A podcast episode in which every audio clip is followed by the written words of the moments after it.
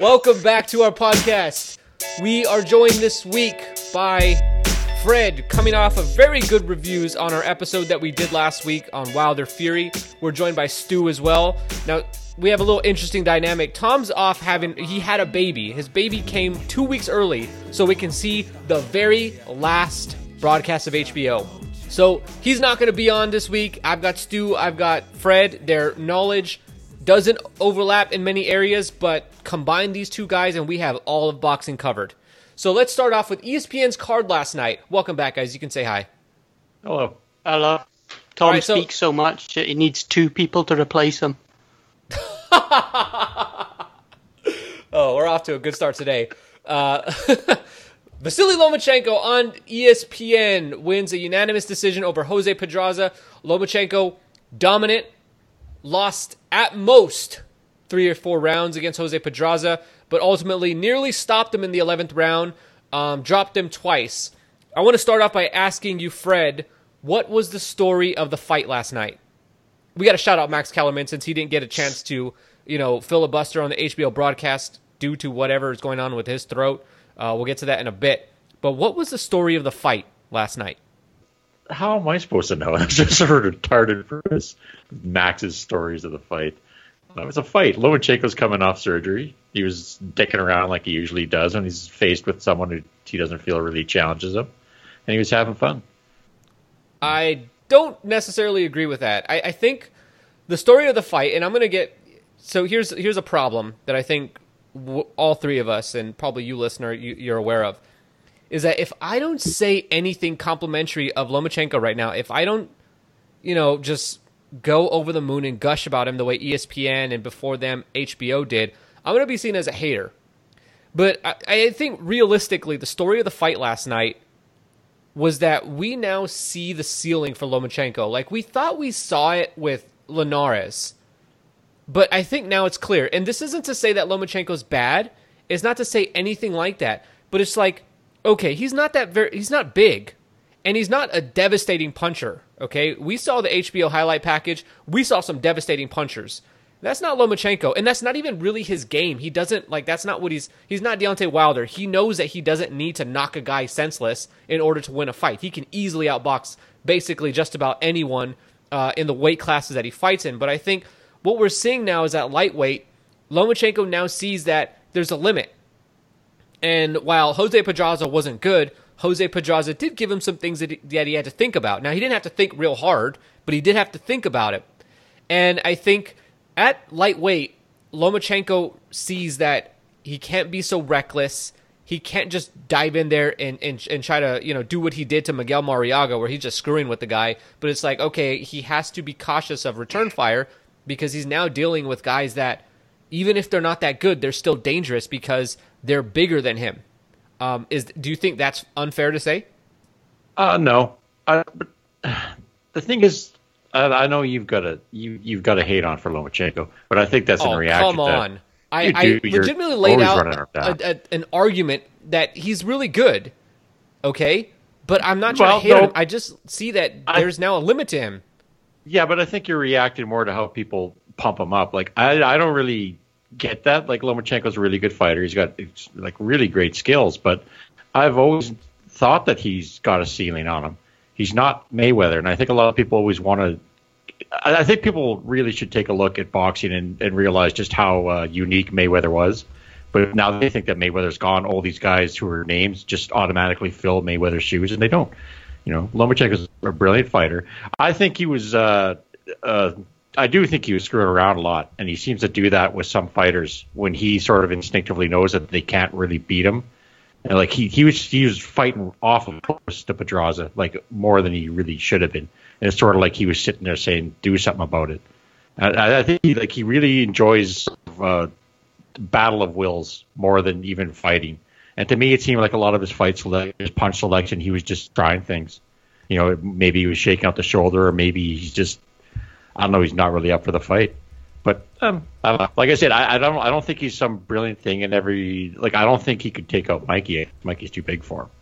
So that argument, I don't know. I know that's been a big push in the boxing world, but I just But why do you think not- people get so like positional about that when you say Mikey Garcia would beat Lomachenko? I have no idea.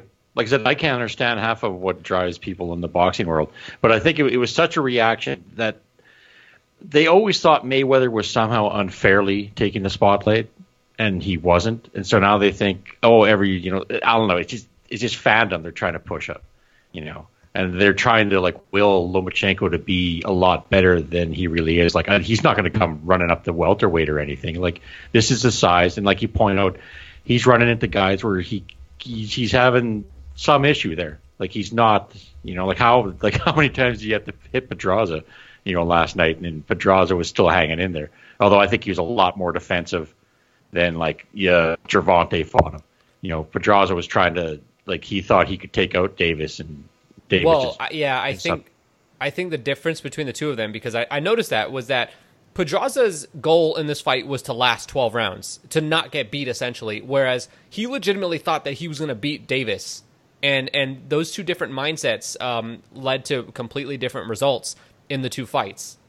Yeah, because I even looked at back at that Davis fight just to remember it, and he was he had his hands down the entire fight against Davis. Davis was just openly smashing him in the face, and you know it, it, was yeah it was more I think this fight he was he was trying to last, but like I said, Lomachenko I, I really like him, but you're right he he has a ceiling, and I think you can you can see it. He, he's not going to go running up like he's uh, Manny Pacquiao or anything. I mean, unless he, you know, uh, what did you call it last week?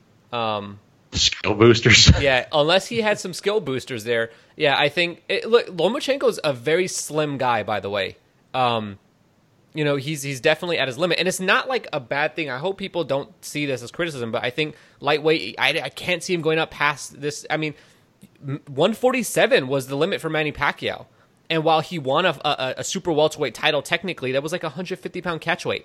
And you can see in that fight against old Margarito, which he Pacquiao basically did everything he wanted, anything he wanted in that fight. It still was a limit for him, and I think it's important to know what those limits are because you know guys but jumping up in weight that could be the downfall for them. Um, so I'm guessing you were impressed with the win. I, I wasn't that impressed um because I expected him to dominate him. Like coming into the fight, I, I thought Pedraza had no chance against him. And while I was a little shocked that he had a, a couple spurts of success, um, one of the interesting things about the fight was that Pedraza was probably really close to winning maybe like five rounds. But it but he just didn't do enough like to actually take the round. Um but I, I, I you know, I expected Lomachenko to just dominate him. And uh one of the things I got downvoted for saying on the sub, which I think is just stupid, is that Lomachenko's style that he fought with before this fight and before the Linares fight, that that style is gone. And you can hear it from his dad. His dad doesn't want him to fight that way because it's a lot of wasted uh, movement, a lot of doing amateur stuff for the sake of doing amateur stuff when you don't have to do that to win fights as a pro. Um, you can land three punches in a round and still win that round because of how impactful those shots are. And that's what we saw last night is that Lomachenko was trying to be a bit more um, he's trying to put emphasis on what he's doing versus just win because he's throwing a bunch of punches and landing a bunch of punches, but not necessarily hurting his guy. Uh, that at least that's what, impressed me about this is that Lomachenko is developing himself more into uh, a professional style fighter. What did what did you think? Were you that impressed, or were you impressed with Lomachenko's performance? Uh, yeah, like uh, I, I'm not disagreeing with you. I think you're hitting on some points there. He does, and we've seen this in his fights before. Like he was taken uh, when he got cut, I think two, three fights ago, when he was just dicking around with a guy that he should have easily got out of there. There, there might be Marriaga, something. I believe. Yeah, yeah, exactly. It, it, there might be something going on there. Like it, it, it could be. You, you never know.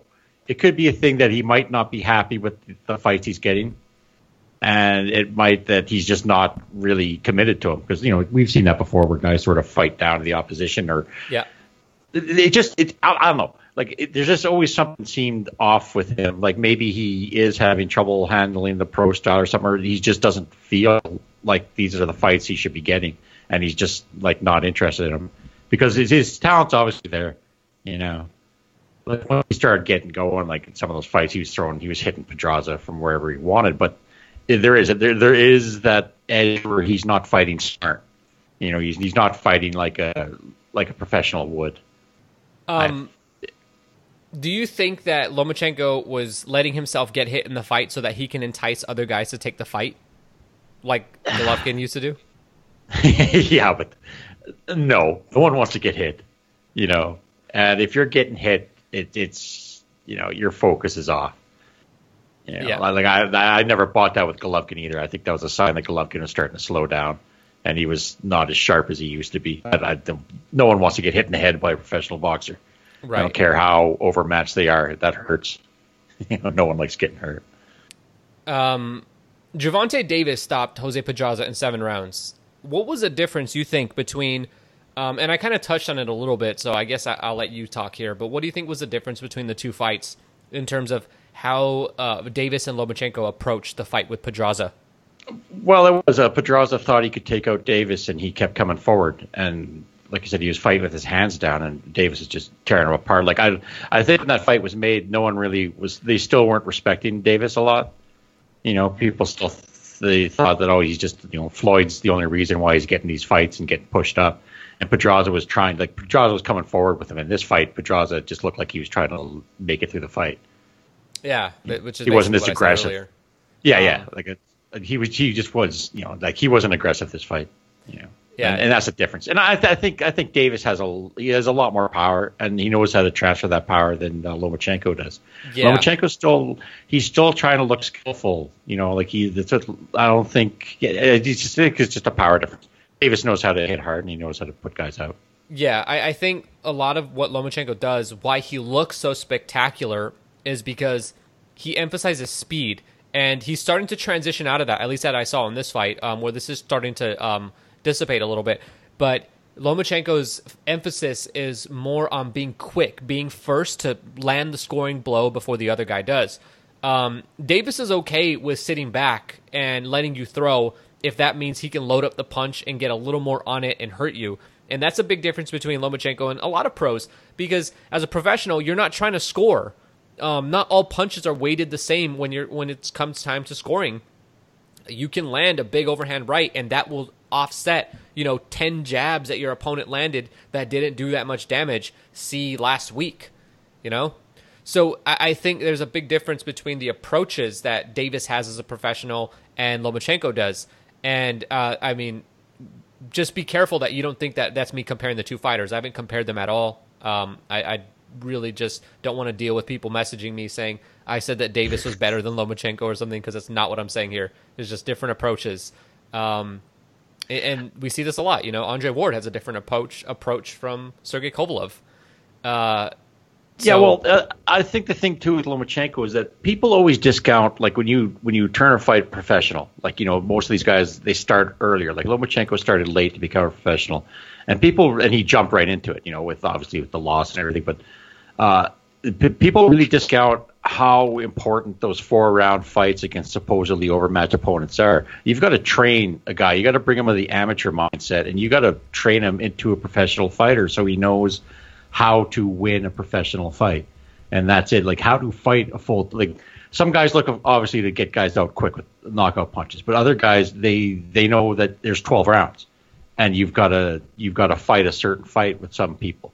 You know, like you've got to put in some rounds, and the other guy might look good for those early rounds, but you're either taking him down to the body, you know, and waiting for later rounds where you can just close out the show, or you can dominate him. You know, but it, it's it, you have to learn a pro style, and I don't think Loma is really there. I still think he's learning on the job. Um, I- don't. I don't. I have trouble with that. I don't think he's learning that much anymore. I think he's basically um, kind of a, a complete product at this point. He's going to change a few things here and there, but there's not much that he can do. We don't see. We rarely see fighters. Rarely see fighters completely transform their games. I think the most ob- like even Bernard Hopkins, who everybody talks about as somebody who who changed their style. I don't think they he changed his style that much. You saw you. I mean, you followed the sport longer than Stu or me because you I'm know old. you're older. But I don't think Hopkins. It was a big stretch how Hopkins changed. I mean, they essentially Hopkins and and, and Floyd both just slowed down, but slow, but speed didn't change how good they were. Yeah, well, they had a better technical base, of course. Yeah, the Hopkins. I don't. I don't think Hopkins really changed at all. He no, just Hopkins he- was always he- boring to watch.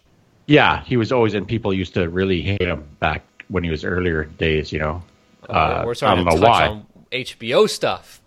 Yeah, yeah, exactly. Yeah, Let's- let's get There's away from that. Of hate directed away. But no, but uh, yeah, it, it, it's hard to know. What's, I, I just think there's something going on, Chenko. Whether he's not happy on something, but like even his dad, I think was kind of he's not happy with his performances or something. That- Yeah, his dad did that. That's one thing that I didn't see. You know, if if ESPN wasn't so awful at commentary, um, this is something that I think should be talked about. Is the, the I don't know what the relationship's like between Lomachenko and his dad, but I do think that the the way in which his dad was speaking to him during the fight, and then Lomachenko's demeanor throughout the fight, and then his actual performance. I, I think, and then what you're saying here, you're you're positing that Lomachenko may not be happy with something, and and I think there's enough smoke there for you to assume that there's a fire.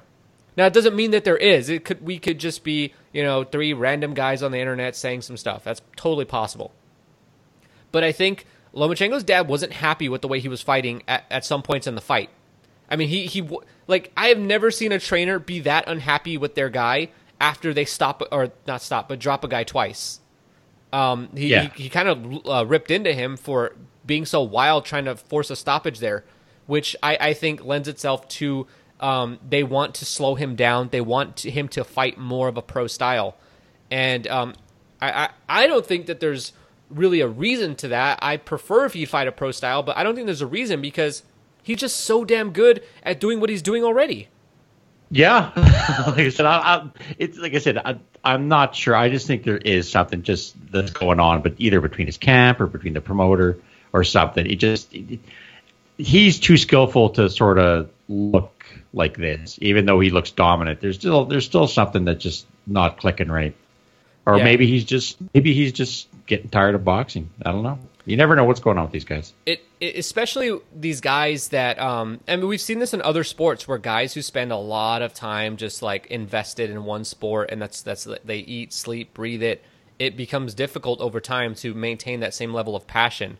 Um, if you've ever seen the documentary Hoop Dreams, one of the guys who they follow in that documentary, they he, he- I think they start following him at like ten years old or something, as his on his journey to try to become a, an NBA player, and the guy lost passion for the sport. Like, I think after he got to college, he just he just fell out of love. And I'm not saying that that's happening with Lomachenko, but could be some version of that. It could be that he's unhappy with the fights that he's getting. Although this is a unification fight, um, could be it's unhappy that his dad uh, is maybe telling him to fight in a way that he doesn't think he should. It could be that as well. Um, you know, there's also the talk about his shoulder, but his shoulder looked pretty good to me. Um, I, I didn't think it was it was that big of a problem. Um, Lomachenko's weapon, I, I think his best weapon is that straight left hand. It's so fast. Um, every time he threw it, basically early in the fight, Pedraza couldn't get out of the way of it. Uh, I, I think. Uh, what should we go with this? Do you want to talk about the commentary? Were you a fan of the commentary last night? Oh God, no. And I was even like half drunk. But uh, no, there there's something that really annoyed me, and I'm trying to remember. I think it's because who was it? Either Joe Tessitore? I think he started talking shit about Mayweather for some reason. It's like, Well, what no, does Joe Mayweather have to do Tessitore, I? I wrote this down. He legitimately said that he could be Floyd Mayweather if he wanted to, but he doesn't want to be. Oh yeah, and there's just he doesn't want to make a lot of money and be like dominant. Like, what's what does that mean? I, I don't know. It, it, it's yeah, that, that's, there's something about that. The commentary, well, it's it's a bit over the top for supporting the top rank guys. I think too. I don't know. I'm not a fan of any of the boxing commentary for anyone right now. It's just it, it's just again like we talked about this last week. You need someone that's going to be balancing things out, and I don't think anyone really got it. It's more cheerleading now. You know, Uh, not that not that it was is necessary last night with Lomachenko. Like I've got no problem because like you know if, if he's winning the fight, he's winning the fight.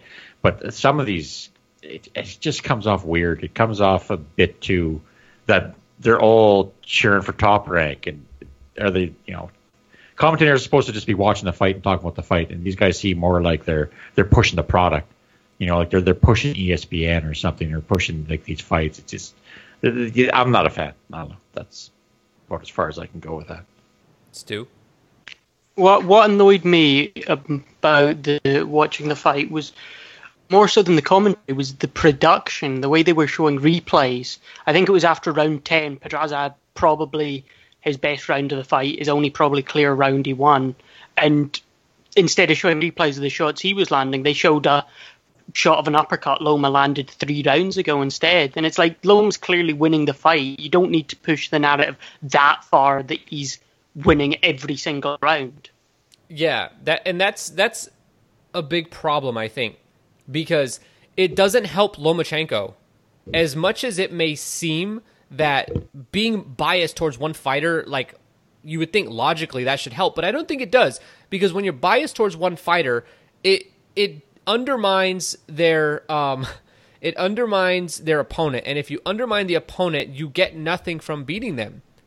Um, so they have to spend time stacking the deck against Lomachenko. And what that means is that they actually have to place an emphasis on Pedraza. They have to talk about how Pedraza's been so good lately.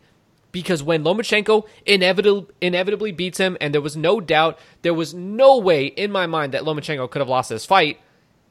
But if you, if the casual viewer who doesn't know that well or doesn't know that much, they look at, oh, he beat Pedraza. Pedraza was the champion. Lomachenko must be even better than they say he is. I, I think you got to go with that approach. Um, HBO used to do a good job with this, but they they lost it in recent memory. Um, you have to paint, you have to create that picture, and also, let's just say that Lomachenko had lost, right? Maybe he got caught or whatever. Then they don't look like idiots who spent the whole fight. uh, and this is what was the case with the Linares fight. And and if you look even in the the Dogbe fight, they talk all about Dogbe, all about Lomachenko, and then when the other guy has success and it looks like, oh, the tide's turning, what then? You look dumb. And so I think they just need to balance it out on the top ranked thing because those guys are good. Okay, Tessitore is really good. If he if he's not like gushing over something, like Tessitore is really good calling college football. Um, he he brings like the dude's really excited about the sport. Like that's genuine. He's just like hyped up like that. But he's also pushing something that I don't think he necessarily needs to push. Oh, also, apparently Joe Tessitore, I, I haven't watched enough Monday Night Football, but he's also been really bad on Monday Night Football. And like people hate the Monday Night broadcast because of Joe Tessitore and Jason Witten, who uh, is more clueless than any other boxing uh, color analyst out there. But I'm not going to get into that. You can subscribe to the Athletic or something and read those uh, articles about those guys. Uh, but I like Joe Tessitore. I really do. I think I've said this in the past, and and I was really excited when when Top Rank um, got the ESPN deal and that Tessitore was going to stay on play by play as he was on Friday Night Fights. But the the over pushing of the top the Top Rank um, narrative is is just it, it's it's detracting from the broadcast in my opinion. And the fighters, both of them, should be the emphasis, not just one guy. Yeah, for sure. And then like it, it's uh, you sort of touched on it. It creates this air, like especially in a matchup like this, they go, well, Lomachenko should win automatically, and that's a bad thing that's been with boxing forever. They think the the favorite should never have a struggle. Like if you go back to uh, Mayweather versus Maidana, then it becomes this big thing that Floyd lost the fight because Maidana was having some success. It's like, well, no, it's he's Maidana was getting clean there. He was having some success, but he wasn't in damaging. He wasn't Floyd wasn't in threat of losing that fight. And then it just it becomes a weird backlash. It's like play it a bit even.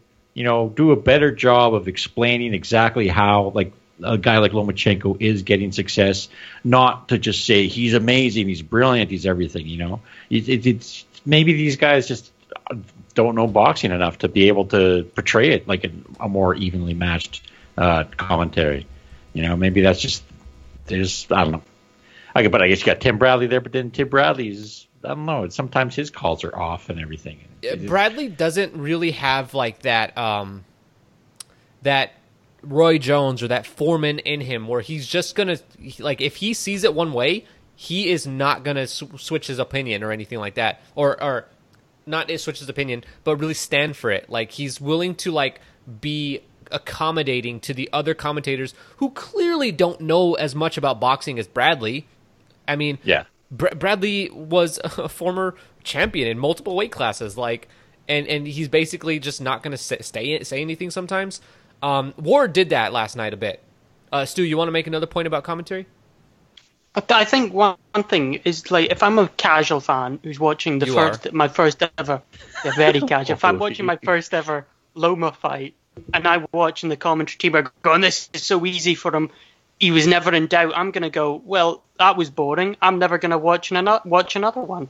You know, you don't want you want even if a fight isn't competitive, you want to sell the idea that it is. Let me so ask you people guys something. watch. Uh, what was the most exciting game this season of the NFL season? Chiefs Rams. Right? It was the Chiefs Rams, right? Yeah. And when you went into that fight, what did we know? Or sorry, it was a game, not a fight. But what did we know about those Yeah. two teams? They were both good teams. They were both High-powered really good, offenses. high-powered offense, and and both had solid defenses, right? But obviously the Rams much better. But, but, but, You okay there, Stu Stu? die? I don't know. Maybe he did. but uh, Stu's connection messed up. Why don't you just talk, Fred? I don't. I don't know where you're going with your analogy there, so you might as well carry it on. Well, don't you know, the, the the the Chiefs Rams game that did huge ratings for the NFL and ESPN was two teams that were the top in the, the conference in their conferences, and they were treated as such. It was like the meeting of two giants.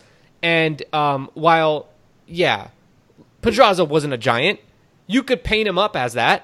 It's easy enough. And when Lomachenko beats him, it it just looks amazing.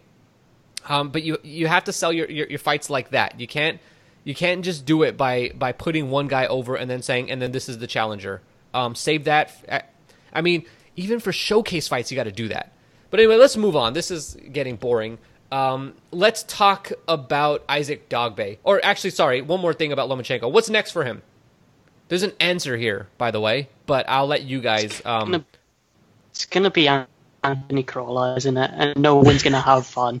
Well, here's the argument against Crolla. That's the answer, by the way. Crolla's going to become the mandatory or is the mandatory or something like that. But the question is will Eddie Hearn allow Crolla to go over and fight on ESPN? Uh, that's a, it is a good question, but uh, it it could become a purse bid, maybe. Yeah, Oh, he's well, if it becomes right? a purse bid, Crolla will be fighting on ESPN.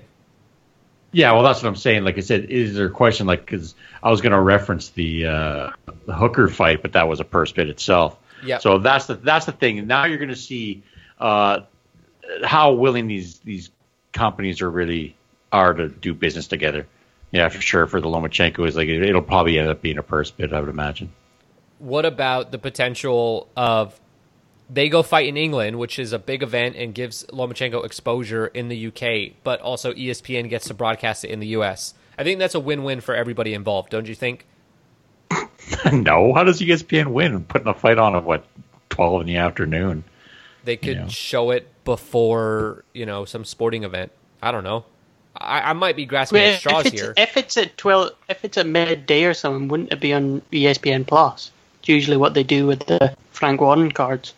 Yeah, but this ain't a Frank Warren card. This is top rank, buddy. Top rank's not going to. This ain't Daniel rank's Dubois, not gonna Dubois in the main yeah. event. They aren't. They're not, they're not going to send Lomachenko over to the UK unless there's a ton of money over there. Because it, it's what's the point of it? They're trying to build up their product in the US. You know, They- Yeah. they, don't really give a shit about the UK. Fair enough. I, I just wanted to pose that theory out there. But yeah, it does seem like Anthony Crolla will be next for Lomachenko. Um, and very likely it'll end up going to a purse bid. Very likely Top Rank will win by like three bucks. And uh, Eddie Hearn will have lost another purse bid. The fight will be on, on ESPN. And um, Lomachenko will at least get a lot of credit from British fans for beating Crolla. But obviously, I think Crolla would be even less competitive than Jose Pedraza. You're not going to get an argument from me on that one. Okay, speaking of a competitive match, we had Isaac Dogbe, who lost a unanimous decision against Emmanuel Navarrete. Um, this is a rare instance of Top Rank, who's usually brilliant at matchmaking, um, it just backfiring on them. And like last week, I called Navarrete basically like your regional tough guy who fights basically his whole career in one area, knocks out everyone that's in the area, and then gets thrust onto the world stage. And usually those guys get beat, and they get beat pretty bad. But he came in and he really gave Dogbe a tough time. I think early in the fight, it looked like Dogbe was going to get him out of there. And then, what do you know? Dogbe winds up losing the fight. So, my question is why did Dogbe lose this fight? Because Navarrete was taller and uh, he kept pressuring him. He just like didn't let him off the hook or on anything. Dogbe, I don't know. Like I said, this is what 122. Yes. You know, I'm not. I don't really follow these lower weight classes, so the whole this idea that Dogbe was some kind of monster, I don't know. I have no idea where that came from. To me, he got You know how outboxed. it, it, it came up. Come on. Uh, actually, I don't. I, I have no idea where this this thing came from. I don't follow, like I said, these weight classes. It's, He beats up Magdaleno. Then he beats up uh, who was his opponent last time out? I don't know. Can't even remember. He beats his last opponent Okay, wasn't exactly. on Sorry, ESPN. On it. But And that's my point. You can't remember. It's, it's like these aren't these aren't like emphatic things. He's a good fighter, but then you got beat by a better fighter. And I don't think it's a really backfiring because top ranks, like they- they've been around forever. Matchmakers are like probably the best in the business. They know what they're going. Like if they wanted Dogbe to have an easier fight, they would have got an easier fight. You know, like the matchmakers, these guys know what they're doing, like, into a level of there's no commentator, there's no one out there that's podcasting or even like these professional writers. They're not even close to the intelligence level of, of true boxing matchmakers, you know. So we can get that straight. I think like Dogbe, they just signed him to one year, and I think they extended it back in October or something. They're just like uh, shaking them out because they got all these dates, and they're like, well, we need to build our first. They need to be, build up more fighters than they normally would carry because now they got all these ESPN da- dates to fill. They're like, hey, let's let's see what happens. But this will be a tough fight. If Dogbe wins, then we got something. If not, well, then we still got business with both of them. They could sign Navarrete, you know, up to a, a deal, and then they got Dogbe because, yeah, but they'll always find a way. They'll co-promote or they'll give them time. They'll always find a way to make money off these dudes. You know, they're top rank. That's what they do. Yep. Uh, what do you think about this? Oh, actually, Stu, do you have anything you want to add here? Well, I I thought it's funny thing is you were saying with Navarrete, he's a regional tough guy who beat everybody in Mexico. I know but where you're going with this. the the case with Isaac Dogbe is, you know, a year ago he was just the guy who beat everybody in Ghana. I just think that Dogbe was a regional tough guy who lost to a bigger, slightly better regional tough guy, and he was overhyped from that Magdaleno fight, which you know was a was a good win, but it wasn't as good as it su- suggested to people. He was overrated by it. I, I agree with that. Um, I and that's a, literally when I wrote that down. Um, that's what I thought of today about. Okay, basically, Dogbe is Navarrete, except Navarrete's taller, and he comes from an area that's more known for having uh, a higher level of boxing, I should say. So, I think here's here's the thing. Okay, um, I'm gonna go off on a tangent here. I hope you guys don't mind, but do you think that DAZN messed up by giving that billion dollars or at least a hundred and something million dollars to top or sorry, not top rank, but um to Matchroom when it might have been better served to give it to Zanfer?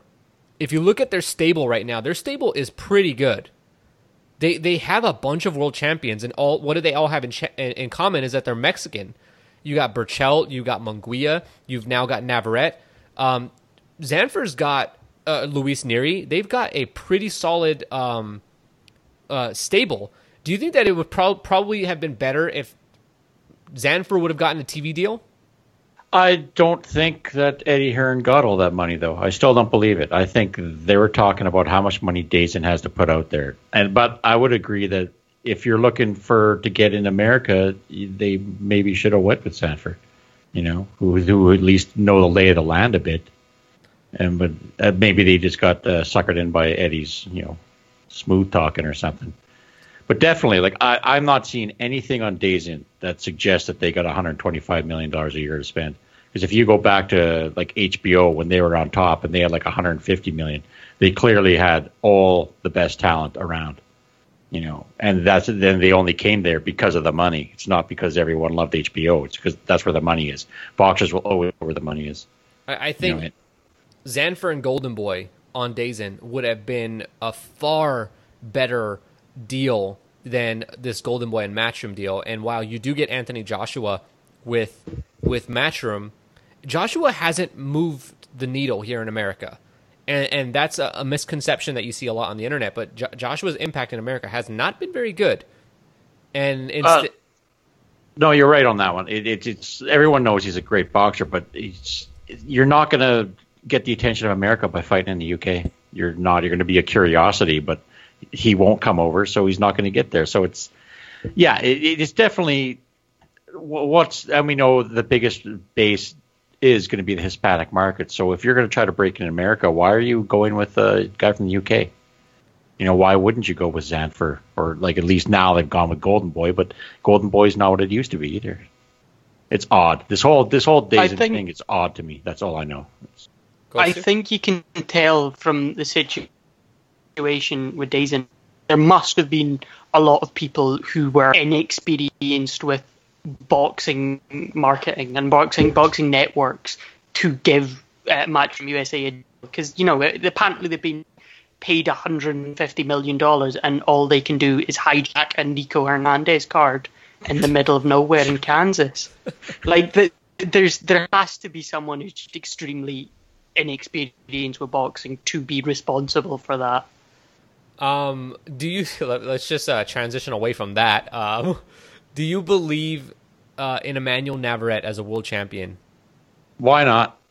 You know, like I said, 122. It's not like there's a lot of killers kicking around that division, so you can get some traction out of him. You can get him a fight, and that's it. You know, see what he's up to. You know, top Yeah, rank will it- probably keep trying to match him out. To whatever, even if Zanfer has them, you know, top rank has the dates, so Exactly. we'll see him. And it's like you know, yeah, th- there's always just like Dogbe. There's so many boxing dates coming up next year that pretty much everyone's gonna, they're going to be shaking everyone out and seeing who can they actually depend on to get a couple wins or to at least build some momentum out there. And you're, so you're going to see a lot of these guys if they got any kind of skill, they're going to get fights. And with Navarrete, I think Zanfer's done a really good job by attaching themselves to the bigger promoters um, and not having to basically be the ones who are taking on the risk. And I think if they let Top Rank get an option or two on Navarrete, that means Navarrete could be possibly appearing alongside uh, an Oscar Valdez or maybe uh, Gilberto or Jose Ramirez, um, taking some of what they bring to the to the to the table. And look, Navarrete has a style that is hard to not like. Like this was a great fight, and I actually think that we could see a rematch. But this was a great fight, and I think Navarrete uh, and Dogbe that um, th- th- it's a good combination first and foremost between the two of them. And I think second of all, anyone who watches this fight can't walk away not liking Navarrete. He seemed like a really uh, a really fun fighter to watch. Do you guys think that uh, can recover from this? Sure, just a loss, you know. And like I said, what recover from what is is I know I know he came up with this hype machine, but it's not like he was this long-standing champion or anything. He came out of nowhere last year, so he can still stick around. You know, Uh, uh, yeah, it is. It's not like he's was the most dominant fighter for a decade, and now now he's been exposed or something. It's like most Yeah. people don't even know who the hell he was. You know, it's, Dogbe's still really young. The only question is if he took a little too much damage because that fight went on uh, like Yeah, a, maybe true. two rounds too long. Um, yeah, he was getting slapped around pretty good. Like I said, that's never that was a good a performance. You know, he's a guy just based off names. They're probably thinking, oh, Dogbe's is an easy win or whatever. You know, this is just a step. And Navarrete came up, he showed up and took the belt. You guys think that Teofimo Lopez will be ready for a world title shot in 2019? Last night, Teofimo Lopez knocked out Mason Menard. Um, literally just hit the switch on him in the first round. Do you think that Lopez could fight for a world title in 2019? I think Stu, you want to say something? I, th- I think you know he's he's good enough to potentially win one of those vacant titles. But if I'm Bob, you know, Teofimo Lopez is in the um, same division as Loma, so if he wins a title suddenly, there's a, that's a fight that people might be speaking about, and Bob might have to try and avoid making, and it would be awkward, you know, for Teofimo Lopez. So I think he has the potential to, but I don't think he will fight for one. I don't see. I don't see one. Don't see how it makes sense from a business perspective for Teofimo Lopez to fight for one of Mikey's vacant titles in the next year because he's not going to fight Loma. Yeah, I think that's the main point. There is that Lomachenko, um, as long as Lomachenko's in the division, it it I it's going to be hard for, to push Lopez a little too quickly because if he grabs a title, then the fans are going to clamor for that fight. They're going to want to see. They're going to see the, the, the highlight reel knockout of Menard, and they're going to say Lopez needs to fight Lomachenko. And I and I think Lopez needs a little bit of time before he gets into a fight with Lomachenko to even be competitive, let alone have a shot at winning. So. Um, let's move over to the HBO show. Um, the show, is, in terms of the fights, were pretty unforgettable or pretty forgettable. Claressa Shields wins a decision. Juan Francisco Estrada um, wins by a, a, technical knockout. His opponent um, did not come out after one of the one of the rounds, um, and then Cecilia Braekhus wins a decision. But let's talk about HBO. So this was their final show. Um, Fred, what you've watched HBO longer than maybe Stu's been alive. I mean, I guess I don't know. Stu's um, just okay, from your I, perspective over the years, like how have you seen HBO change? Well, you know, eh, of course, HBO. Or you can say whatever you want. Sorry. Uh, I don't know. I canceled my HBO a couple years ago, so I've never Why? really been following that much because they just became a giant pain in the ass. Once the once they lost Floyd, and this was going on before then. Like I remember, pretty much HBO's. They used to be like presenting a lot of the good fights, but when Oscar like sort of was the main star in boxing, they had this thing where they started to just shit talk Oscar, you know. And when Floyd became the main guy in boxing, they started talking shit about Floyd, and it was, really strange where they almost became like uh, they started targeting their main star. Now, whether that was driven because these guys are asking too much money for like behind the scenes, or they were all on the pay per view and they wouldn't do HBO shows, what was going on is different. It was like compared to Roy Jones, who took a big deal like to stay on HBO and not go on pay per view. You know, Lampley always used to make excuses for Roy Jones Jr. in that uh, disqualification, which was a clean disqualification. You know, Roy hit a guy who was down. That's what happens. But he'd always make it up like that. Somehow that happened. You know, so they would really protect the guys who would stay on uh, HBO, and that became more obvious. And it, it just, I don't know canceled it when Lampley started that whole uh, the fight game or whatever. Was just pretty much a whole show about him shitting on everyone that wasn't on HBO.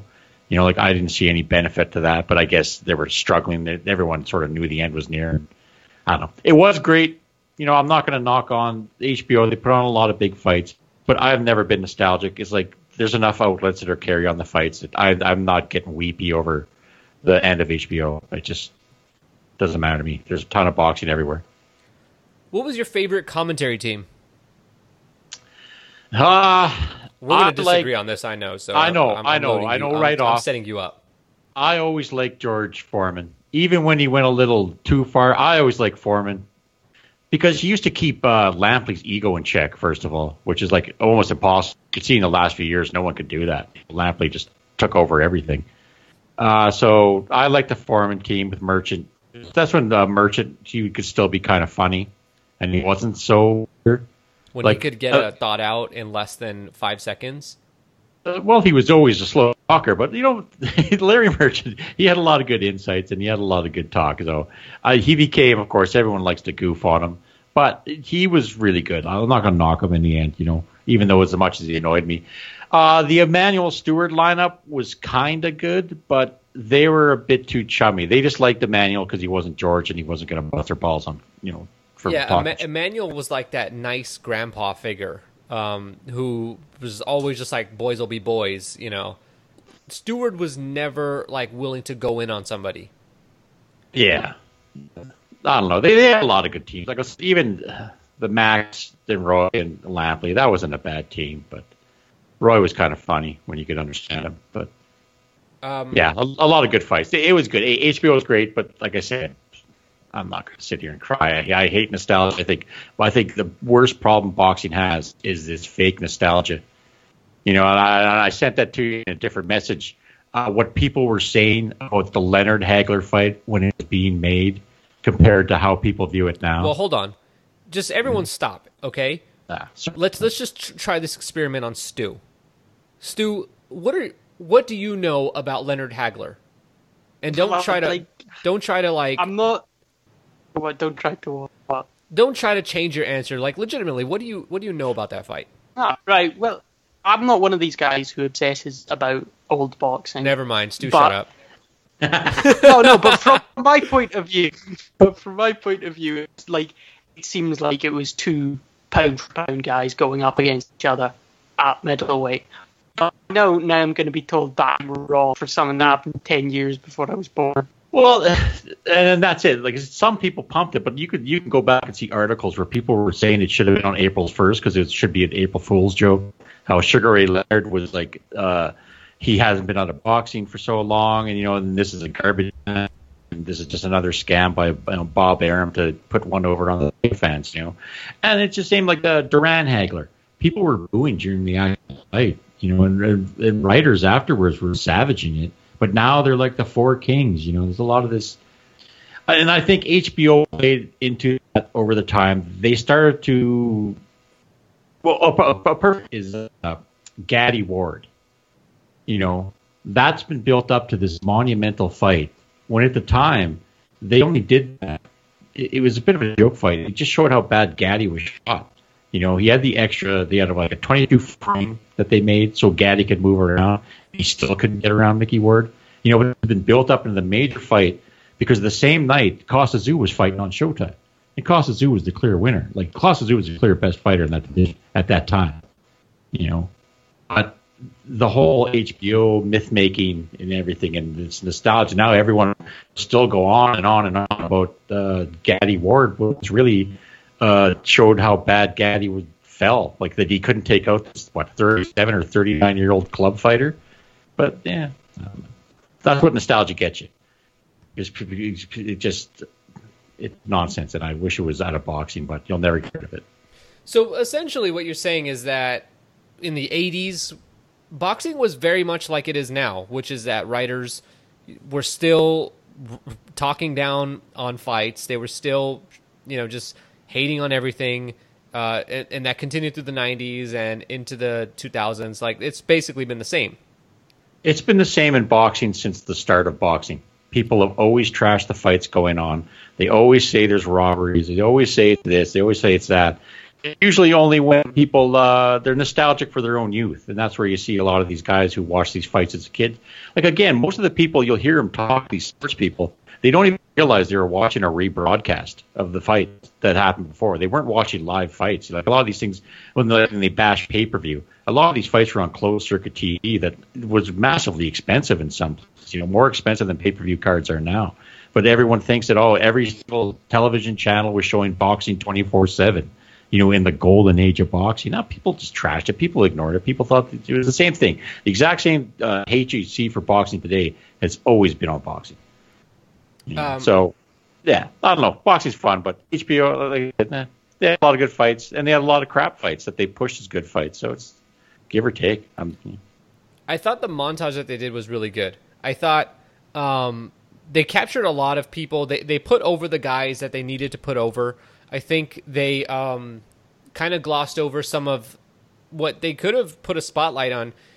The cost of boxing. They showed a, a montage of guys who got brutally knocked out, but the cost of boxing, guys who had suffered life-threatening injuries out of their time in the ring. I think the, if there was anything missing from that clip, which was very good, is they could have shown a spotlight on just how brutal the sport is, just how um, how risky it is to get into the sport. They they did they did use the um, they they did talk about or how should I say this? Um, you know, I, I I was actually kind of a little hesitant in thinking that maybe they wouldn't show clips of guys who now fought on other networks, and they did, and I'll give them credit for that. And they did say boxing has moved to other frontiers, and we encourage you to subscribe and to watch wherever you may find boxing.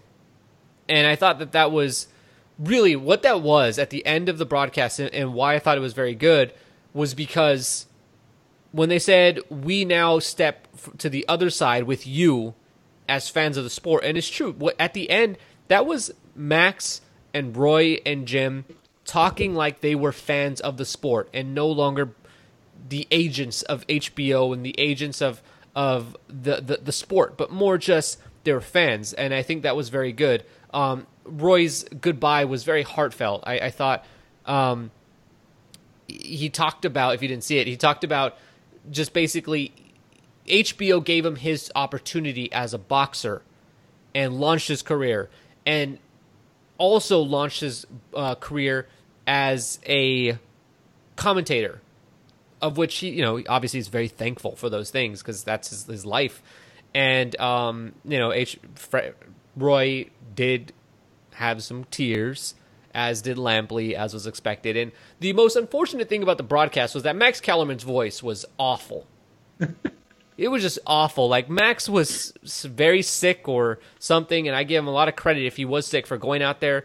It wasn't a, a very warm day yesterday. It was very cold at the StubHub Center. It's outdoors, and if Max was sick, he probably must have been in terrible shape because his voice sounded terrible. And um, he went out there. He, he, he tried his best. Uh, he tried to say goodbye. Um, but you know, good things are, are lie in the horizon for Max. He will be getting his own TV show and join the top ranked broadcast on ESPN, so that's good. Um, but overall, it was good. You know, I Fred, you you gave your perspective on HBO. I think for most people, uh, they grew up with HBO. If you were a boxing fan, you know, I I remember. Um, I think one of the first pay per views I ever remember, like just remember actually both fighters, because I remember at, growing up there were a lot of Oscar De La Hoya, a- and I'm from LA, so you can you can naturally assume that of course it was Oscar De La Hoya. There were a lot of uh, parties and stuff where we ordered the the De La Hoya fight and we watched. And um, the first fight that I remember where I remember both guys was when he fought Shane Mosley, and Shane Mosley was a guy that I knew of as well. And so I grew up with HBO, as did most of us. So yeah, it was it, it's sad that HBO is getting out, but I, I think you know if you look at the card, this is boxing right here.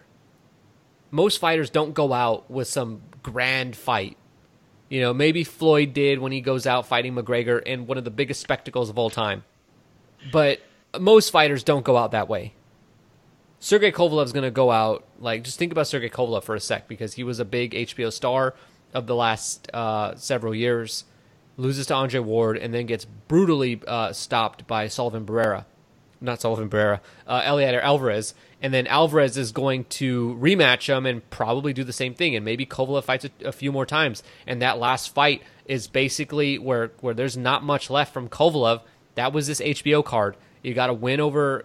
I mean, it was a win, but it wasn't very inspiring, and um, that's just kind of boxing for you. So, anything else you guys want to say about HBO? Uh, yeah, like it is. That is kind of fitting how uh, HBO did go out. You know, like a shell of themselves. Like they're any. This is a network that ignored women's boxing for the, the vast majority, except when it was like uh, when Top Laila Rank Ali was putting on. fighting on undercards on pay per view. Yeah, yeah, exactly, man. But they never put the spotlight on. So, so for them to end with a headline females card, it's kind of like, ooh, I guess now you want to pay attention to it. But but it is, you know, like no one goes out on top unless you're Floyd, you know, because you do it again. But HBO, like I said, I I don't want to seem too negative, but they Lampley sort of drove me that way. HBO put on a lot of great fights, even though most of the fights that people will say are actually pay per view fights that HBO just broadcast and never set up. I think when HBO was its greatest was when they had uh, Boxing After Dark, because they could put on some smaller scale fights and you could get a lot of great surprises on there. You know, a lot of great evenly matched fights. And when they sort of got away, when H- Boxing After Dark sort of just became like a uh, the same as championship boxing, but with just a bit different commentary team. I think that's when they really started to show that there were some issues there because they used to put on some really great smaller scale fights where it was like two evenly matched guys, and that was closer to like just beating the hell out of each other, or like winning. You could you could see a lot of up and coming stars, but eh, HBO was great, but it's out, it's gone, and it went out in a not a great way, you know. So yeah, it's just like a boxer, you know, just guy hangs around too long and eh, Gets You, knocked you're going to talk about the Barrera versus Kennedy McKinney fight. You want to talk about that? Boxing After Dark? yeah, see, There's some great fights like that. You know, especially if you weren't, especially back before the internet, especially when the internet got so big, where it was really, it was if you weren't in like New York or L.A. or a major media center, it was tough to keep track like you didn't know a lot of these boxes. So these guys would show up on like especially boxing after dark out of nowhere, and they just put on great fights, and people weren't always yelling about how terrible they were, even though they were. You know, everyone's bitched about it before. But like if you're out in the middle of America or middle of Canada or anywhere in the world, and it wasn't a media hub, HBO was a really great product for just seeing fights. You know, and then it's as of course the politics they pushed forward as part of themselves. You know, like Lampley wants to say, "Oh yeah, follow boxing," but remember how hateful he was when Floyd mm-hmm. signed away. You know, to Showtime. You know, he was leading the charge about how Floyd will never match the you know contract and Showtime wasted their money and they're terrible and all this stuff. I don't know. I guess let them go out with their little tearful goodbye. But All right. Well, that's enough out of you. you like that? yeah, that I, I, that love, I was just I just love railing that was on him inspiring. Because you got Lampley who's crying over everything now. Like, come on, that it's my nature to goof on him. You know, they're so over serious. I I just hate that thing about boxing. You know, it's like this is what boxing is. It's a rough. It's a horrible sport. It's all full of politics, and they got taken out by politics. They got taken out by money. You know, Ah, The- so the- fitting. I mean, Yeah. in what you're saying, which is some a lot of what you're saying is mostly just, as you say, goofing a Lampley, but there are some nuggets of, of real truth there w- with what you're saying. But let's move on to Kell Brook. Kell Brook uh, fought. Um, Stu, you're going to have to take it away on this one because um, Fred did not watch this. I can guarantee Fred didn't watch this. I watched the undercard of this. Why I did you got watch the DAZN. undercard and not the main event? Oh yeah, you do have DAZN. That is true. See, And I watched a bit. Actually, I, I didn't watch it because I was out, but I watched it today. And uh, well, yeah, Stu, take it over. 'cause- Go ahead, Stu. I'll goof How on did it Kell later. Brook do in the main event? Well, not very well.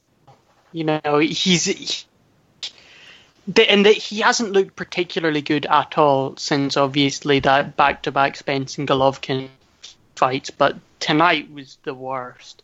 You know, he won the fight clearly, but this was a guy who he should have he should have battered him. And he the, only round that Kell Brook clearly dominated and didn't get tagged by him was the first round, and then he just slowly went downhill. And you know, you if you if you're Kell Brook and you think you should be challenging for world titles at 154, you shouldn't be looking like that. Like uh, this Kell Brook, this was a eliminator for the WBA, I think, wasn't it? And well, it's irrelevant who was an eliminator for because this Kell Brook loses to all of the um all of the champions well or wait maybe bar Munguia, but even even that I doubt he can beat him just because he looks so bad. How does he look size wise to you? Well, the, the, he, he looked the same as he did at 147, and he came in uh, at the weigh-in at 150. You know, four pounds below the weight limit, and That's not bad though. He- Jarrett Hurd only weighs 152 at the weigh-in. I think Hurd Hurd is the exception that proves the rule more than anything. They're basically the same size. But we, the the way he's been speaking in interviews, he's been saying after spending years Pronouns, saying pal. uh, he being Kell Brook. he being Kell Brook. So my point. Pick on poor What's he been Stu. saying? he's been spe- spending years uh, talking about how he was killing himself, making it to 147. He's going to go up to 154. Then he eventually goes up to 154 after the Spence fight.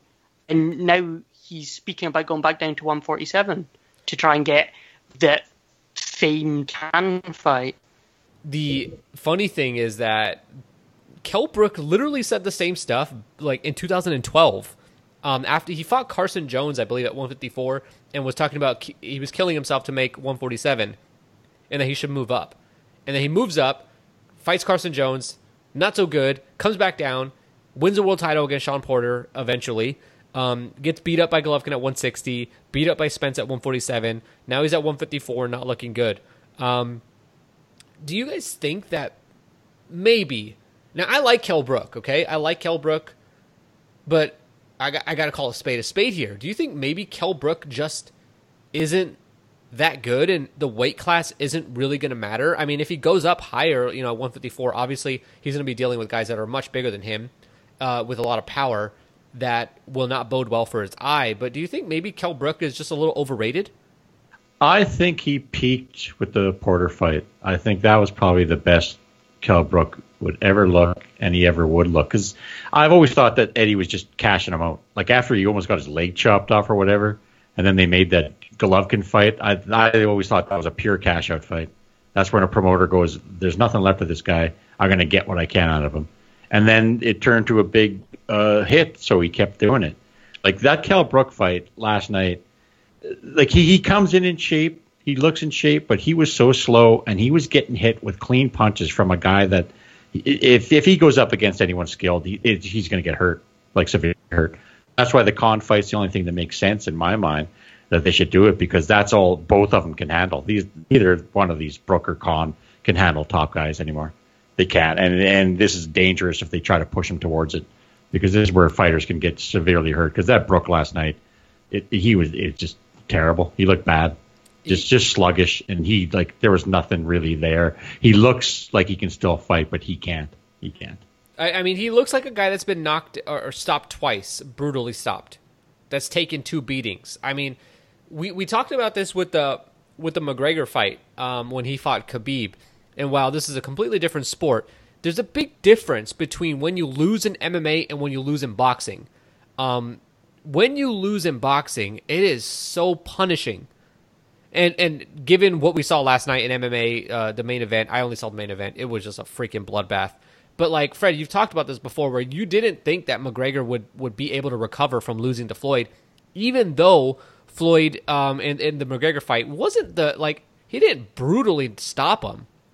It wasn't like that. He McGregor got whooped, but he didn't like. It wasn't like Golovkin was fighting him. Um, what was the thinking that you had that had you say that? Because well, here's the thing: everyone tries to like discredit Mayweather's hands, and he can't hit or anything. But he's the guy who kept uh, Canelo Alvarez off him. Like he was pushing Canelo Alvarez around the thing. So Floyd hits hard. He's just not a knockout puncher anymore because he's up in a higher class and his hands are an issue. But when you, it, it's people, you can't underestimate how hard boxers hit. And that's the thing I think. Like that's why I push with McGregor. He like that Khabib fight. He doesn't look like he looks like a shell, you know, because Khabib's winning the stand up against this guy supposed to be a stand up fighter, and it's like he's because he got his ass beat by Floyd. Like he had a what twenty pound weight advantage. He's Floyd was forty at the time, and he's getting knocked around by a boxer because boxers hit hard and it hurts, and that's accumulating damage. And that's what you got with Kell Brook. He's a guy who Well, he did fight a guy like Floyd, who, while he has respectable power, he's not like a Yeah. crushing power. But he went against Golovkin and Spence. And then Spence, yeah, he went against two guys that hit extremely hard, and they're very skilled boxers too. On top of it, And he got that's, hit a that's, lot. That's, yeah, and that and that's the combination. Like you can go against guys who hit hard, but sometimes they're not going to hit you a lot. But both Spence and Golovkin were landing on him a lot, and that's it's it's taken it's out of him. Like it's obvious. Like he might. That's what I just worry about is that they're going to keep Brook going because Brook's got he's popular, so they're going to keep trotting him out there. Stu, what if if they were going to keep tr- trotting Kell Brook out there, like on a domestic level, aside from Khan, what is there? On a, I, Ted you know, Cheeseman? they nothing. Ted, Ted Cheeseman, nobody's heard of him. You know, that's a TV fight, and That's a he, great he's, name, st- he's still gonna. He's still gonna sell out in Sheffield. He's still gonna do good numbers there, but there's no other British guys about at 154 and um, Anthony one at 147. You know, I think f- f- again, Fowler just someone who he's not very known. You know, it doesn't do any numbers, and it's a risky fight for Kell, and uh, you know, he's got a chance to lose it now. Okay, let's move on. It's clear that Brook, if he's going to have another fight, should fight Amir Khan. But wait, Amir Khan's name is being mentioned as a possible opponent for Terrence Crawford. How should we feel about this, guys? I don't buy that. I don't. It makes no sense. Why, like, especially when they say five million dollars. Why would Aaron pay him five million dollars? You know, Amir Khan doesn't. He doesn't. He only got like six million total for fighting Canelo, and it, it's. I don't get where they think Amir Khan is a five million dollar B side. Well, here's know, the, the other Crawford. thing. Why did they offer five million for Khan, but only three million for Danny Garcia? If we're to believe the news uh, that the, the reporting that Mike Coppinger did. Uh, in my opinion, because they're going to fight Collazo, and they're just trying to say that these other guys won't fight him. But oh I, yeah, I could people be wrong. are you definitely know, going to buy that Amir Khan. I think this. Yeah, I, I think this is a top rank. What they always do. They always like to toss out names and numbers and everything, and then they end up fighting who they're going to fight anyway. so. You don't think there's any chance that it's possible that Amir Khan might be fighting Terrence Crawford in the spring sometime, maybe on ESPN pay per view? Oh, it is possible. Anything's possible, but the timing doesn't make sense either because they said it's going to be a week after the Spence Garcia fight. You Bob Ball's been in this business too long. He's not going to run a pay per view after a pay per view just happened. You know, it's going to conflict with everything unless ESPN's like really gung ho and they want to run it. But uh, Top Rank, there's no way Top Rank puts a pay per view on a week after someone just had a pay per view. And Like, who, I- who's going to makes no sense. choose that fight over Spence Garcia? Yeah, and it's a, and exactly because Crawford's not a Crawford's. He's known in the boxing world, but we already saw what happened when he went to pay per view. Like he gets what they you know they didn't even break hundred thousand. I don't think you know. They did it. Uh, yeah, on a good fight, but Sixty thousand. Yeah, he's, he's like it, it. It just story doesn't make any sense. Like Amir Khan's not the guy who's going to put over a fighter. I just don't see it. I don't know. It, Yeah. it all seems nonsense to me. If they made that fight, how would you feel about Terrence Crawford? well, it, it kind of fit in with him just fighting a guy with one leg. He's going to beat up on Kell Brook. Yeah, I don't know. I you're not very high on. I'm high man, on Terrence Terrence Crawford. Crawford. I, I think Terrence Crawford's a great fighter, but I think what he he, I just like I said, I talked about the way HBO worked uh, Roy Jones Jr. You know, I love Roy Jones Jr., but the guys he was fighting on HBO were like almost embarrassingly bad. You know, because that's all they could get. They spent all their money on Roy Jones. You know, so they weren't going to spend anything on the opponent. So I Oh, think that's what you're like seeing with. Uh, DAZN and Canelo. yeah, well, Is that exactly. is that the point you're trying to make? Yeah, it's just I think Crawford with Top Rank, he's locked himself into a network that and Top Rank isn't deep at welterweight anymore. You know, so I don't know. I just I, I think he's I think he's going to be fighting guys that have no chance of beating him, and Amir Khan doesn't have a chance of beating Terrence Crawford. Yeah, uh, obviously. Um, who? I mean, there's two guys on the planet that have a chance, and it's just a chance to beat Terrence Crawford, who are active boxers uh, that are at his weight, and that's Keith Thurman and Errol Spence. And there's literally nobody else, which is Yeah. how good Crawford is. Obviously, you know, if he fought Tyson Fury, I think while it might be close, you, you know, Fury has a slight edge there. But other than that, you know, um, nobody's got an edge over Terrence Crawford. No, like you, like Shawn Porter isn't winning a Terrence Crawford fight. Danny Garcia isn't winning a Terrence Crawford fight, No. and Maybe Manny this- Pacquiao. Yeah. Yeah, but Pacquiao's not going there. Otherwise, he would have stayed with Top Rank, and he didn't want he didn't want Crawford. You know, a couple of years ago, he's not going to want him now. He's not going to want to go out taking abuse from a guy like Crawford. You know, if Top Rank's going to hand out $3 million, Kell Brooks should jump in and say, I'll take that $3 million. You should fight Crawford. I mean, if, if Kell Brook did that, which is really bad, I'm not suggesting that he should, but if he did that, Kell Brook might have one of the best resumes in boxing. He may have lost most of the fights that he had against top guys, but that will show a level of nerve and balls of a top fighter like Kell Brook has been in the past that you rarely see. Um, let's move on. It appears that the Wilder Fury pay per view is going to top out somewhere around 320,000 buys. Um, this is above the break even point uh, that they said that they needed to hit uh, for it to. Uh, so basically, it's exceeded the number that they that they needed it to. The question is, do you think if they lowered the price that it would have sold even more pay per views? Stu, any opinion? You live in a lower priced world.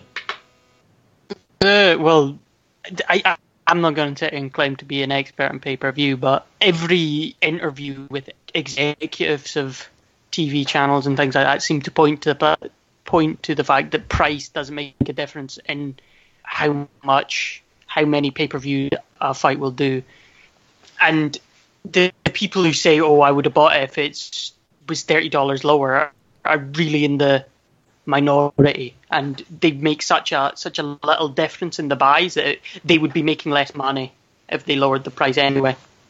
What do you think? Uh, uh, yeah, that's what I agree with. I, I think people they say a lot. Oh, if it was cheaper, I'd buy it. That's that's mostly bullshit. You know, they're they're going to pirate. They're going to pirate because the people who are mostly buying the pay per views are the general public that doesn't follow boxing day to day. You know, they they follow when they hear about a fight, and so you want to maximize as much money as you can get out of the people who are going to pay. This whole idea that oh, if it was cheaper, it doesn't wash out.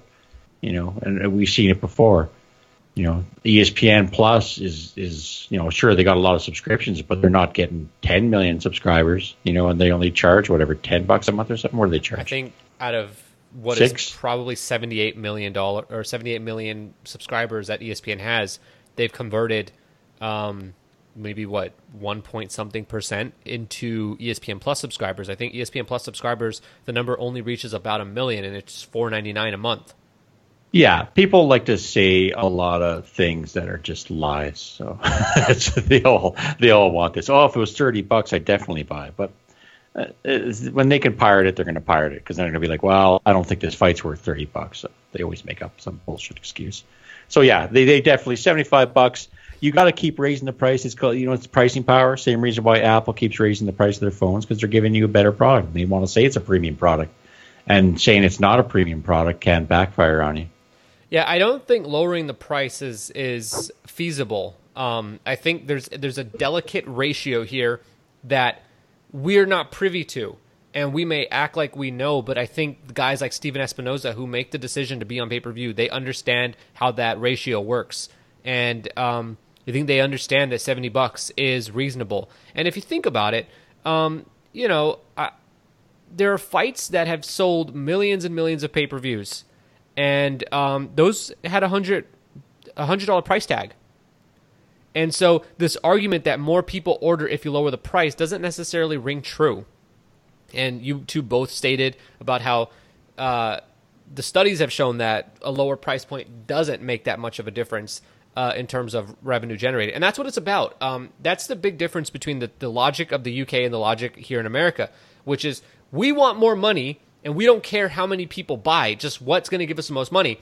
In the UK, it's like we want as many people to see this uh, as possible, which is the mindset between, uh, the, at least the difference between hosting an Anthony Joshua fight in the UK and hosting the, the, the fight in, in America, where there's far, far more money to be generated from fewer people being there.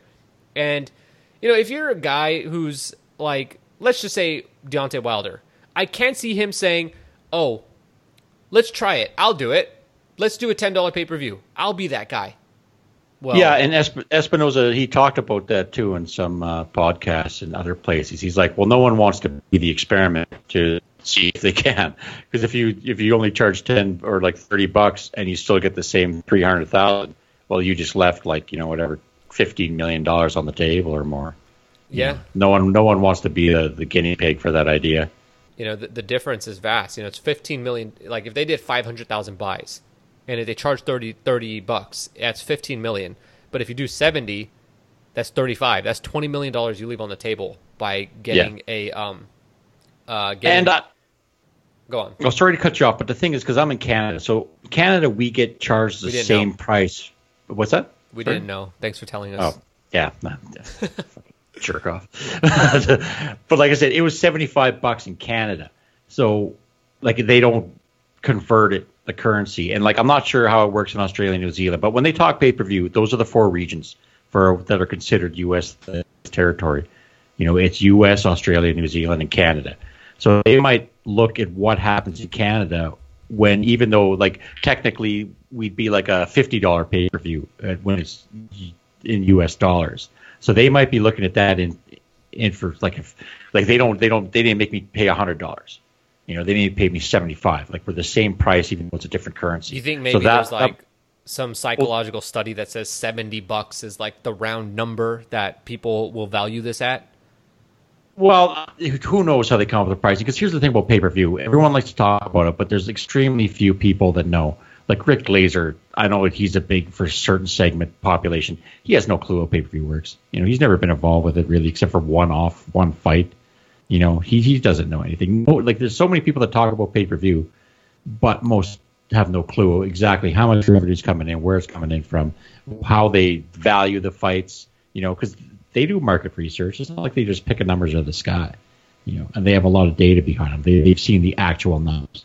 So um, it, it's easy for people to say, "Oh yeah, put it to 30 because they got no skin in the game. It's it's it's a magical idea your that money. you can always be right. You know, yeah, yeah exactly.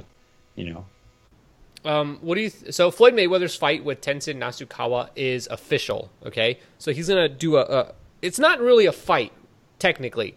It's an exhibition with boxing rules. That'll be December thirty first against um, Japanese kickboxer Tenshin Nasukawa.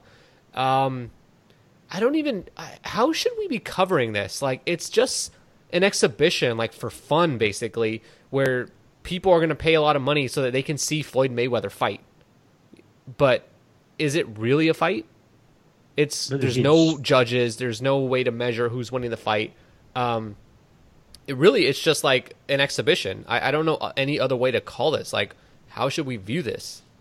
it's going to be Mayweather's first loss. He's going to get knocked out. Yeah, I don't know. It's just an exhibition. See, the thing is, uh, we haven't seen this in uh, since Ali. Ali used to do this after he retired. You know, like he'd he'd, he'd fought the the enforcer for the Edmonton Oilers up in Edmonton. You know, and he finally he was wearing like pants and a shirt. wait, You wait. know, like, gave- did they did they fight like in hockey gear? Oh no, no, they they fought in a boxing ring, but it was like against Dave Semenko, who's like a big tough guy in the ring, and it was the same thing, a three round exhibition. You know, Ali comes in; they're all both wearing street clothes. I remember. I don't know. I've only seen a grainy video of it, but we haven't seen anyone since Ali kind of do these things. I don't know if Sugar Ray did or anything, but you never know. But this is this is what they do. He's he's world famous. He never fought in Japan, so there's interest there. So he's just making picking up a couple million bucks, just doing a goofy exhibition. I don't know why people are, get so worked up about this. You know, this is no different than him doing an appearance at a club. It's just he's trading off his name, making money. Stu's pulled up But- a picture. They Ali was in a tracksuit yeah, wearing a pair go. of what appears to be Keds. yeah, exactly. This is you know, and does anyone does was does anyone they don't even know? It, it also looks like it also looks like they got a tweaker off the street to ref it. yeah, Uh, Yeah, the, the gloves look like they're 24 ounces. but there's never been any boxer on all these levels until we got to Floyd. So these these exhibitions are they seem bizarre, but this used to happen a lot. You know, guys, you know, it's how they got to make money. Yeah, once you once you can't compete as a professional anymore, you got to make money somehow. Uh, Moving on, Gennady Golovkin met with PBC officials this week, and he met with them, or sorry, he met with them on the day of the of the fight, the Wilder Fury fight. Um, which, if you uh, talked to me, uh, you would have known about before it was reported. But anyway, um, Golovkin met with PBC officials without Tom Loeffler and he also met with John Skipper of DAZN and and, and uh, again without Tom Loeffler. E ESPN has also pitched him on an an idea on, a, on an offer to come to their network. But the question I have is, do you think it's significant that he's having these meetings with these uh, networks and he's not having them with Tom Loeffler? Uh, I I never really understood that relationship, even with like K two. Like Loeffler, was he just the front man? Were they, they? I don't think they ever signed with Loeffler. He was like sort of, sort of like how uh, you know all the guys work with PBC. They they represent them, but they they're not like I don't think a Golovkin or anything were signed. That's why he started making that 360 promotions. You never know what's going on. Like maybe Golovkin's he's just like because he's hey if you can cut a guy out and make a bit more percentage, why not? You know, I don't know. That, that, that's one of those things where you really got to be inside to know what's going on. It could be innocent. It could be that Golovkin just doesn't want to use Loeffler anymore. Yeah, I, I think that's significant because Tom Loeffler has his 360 promotions and he's trying to get his own uh, promotion off the ground. But if he's cut out of this, if if one of the caveats of a deal with Golovkin was that Loeffler's promotion got time on the network, if that's no longer there, then that's significant for Loeffler because where does that leave him? Oh yeah, for for him, for Loeffler, it's it's very significant. I was thinking more for Golovkin. No, for Loeffler, it's, it's pretty much that's sort of his uh, association with Triple G is is his sort of like your pass to get into beer level talks. Because without Golovkin, it's the same as uh, Oscar and Canelo. You know, DAZN's only offering like I don't think they took that deal with DAZN because I'm just guessing that no one else wanted the GPB, you know, Golden Boys. They didn't want the stable. They just wanted Canelo. But DAZN said, "Hey, we'll give you ten weeks," and which what they gave. And I don't think anyone was willing to give uh, Golden Boy. So that's sort of the thing with Loeffler not being involved in the talks. It's bad for Loeffler, but you know, boohoo, he's a promoter. Screw him. Yeah, I mean, what do you think the best move for Golovkin's career is at this stage? Stu, I, any input?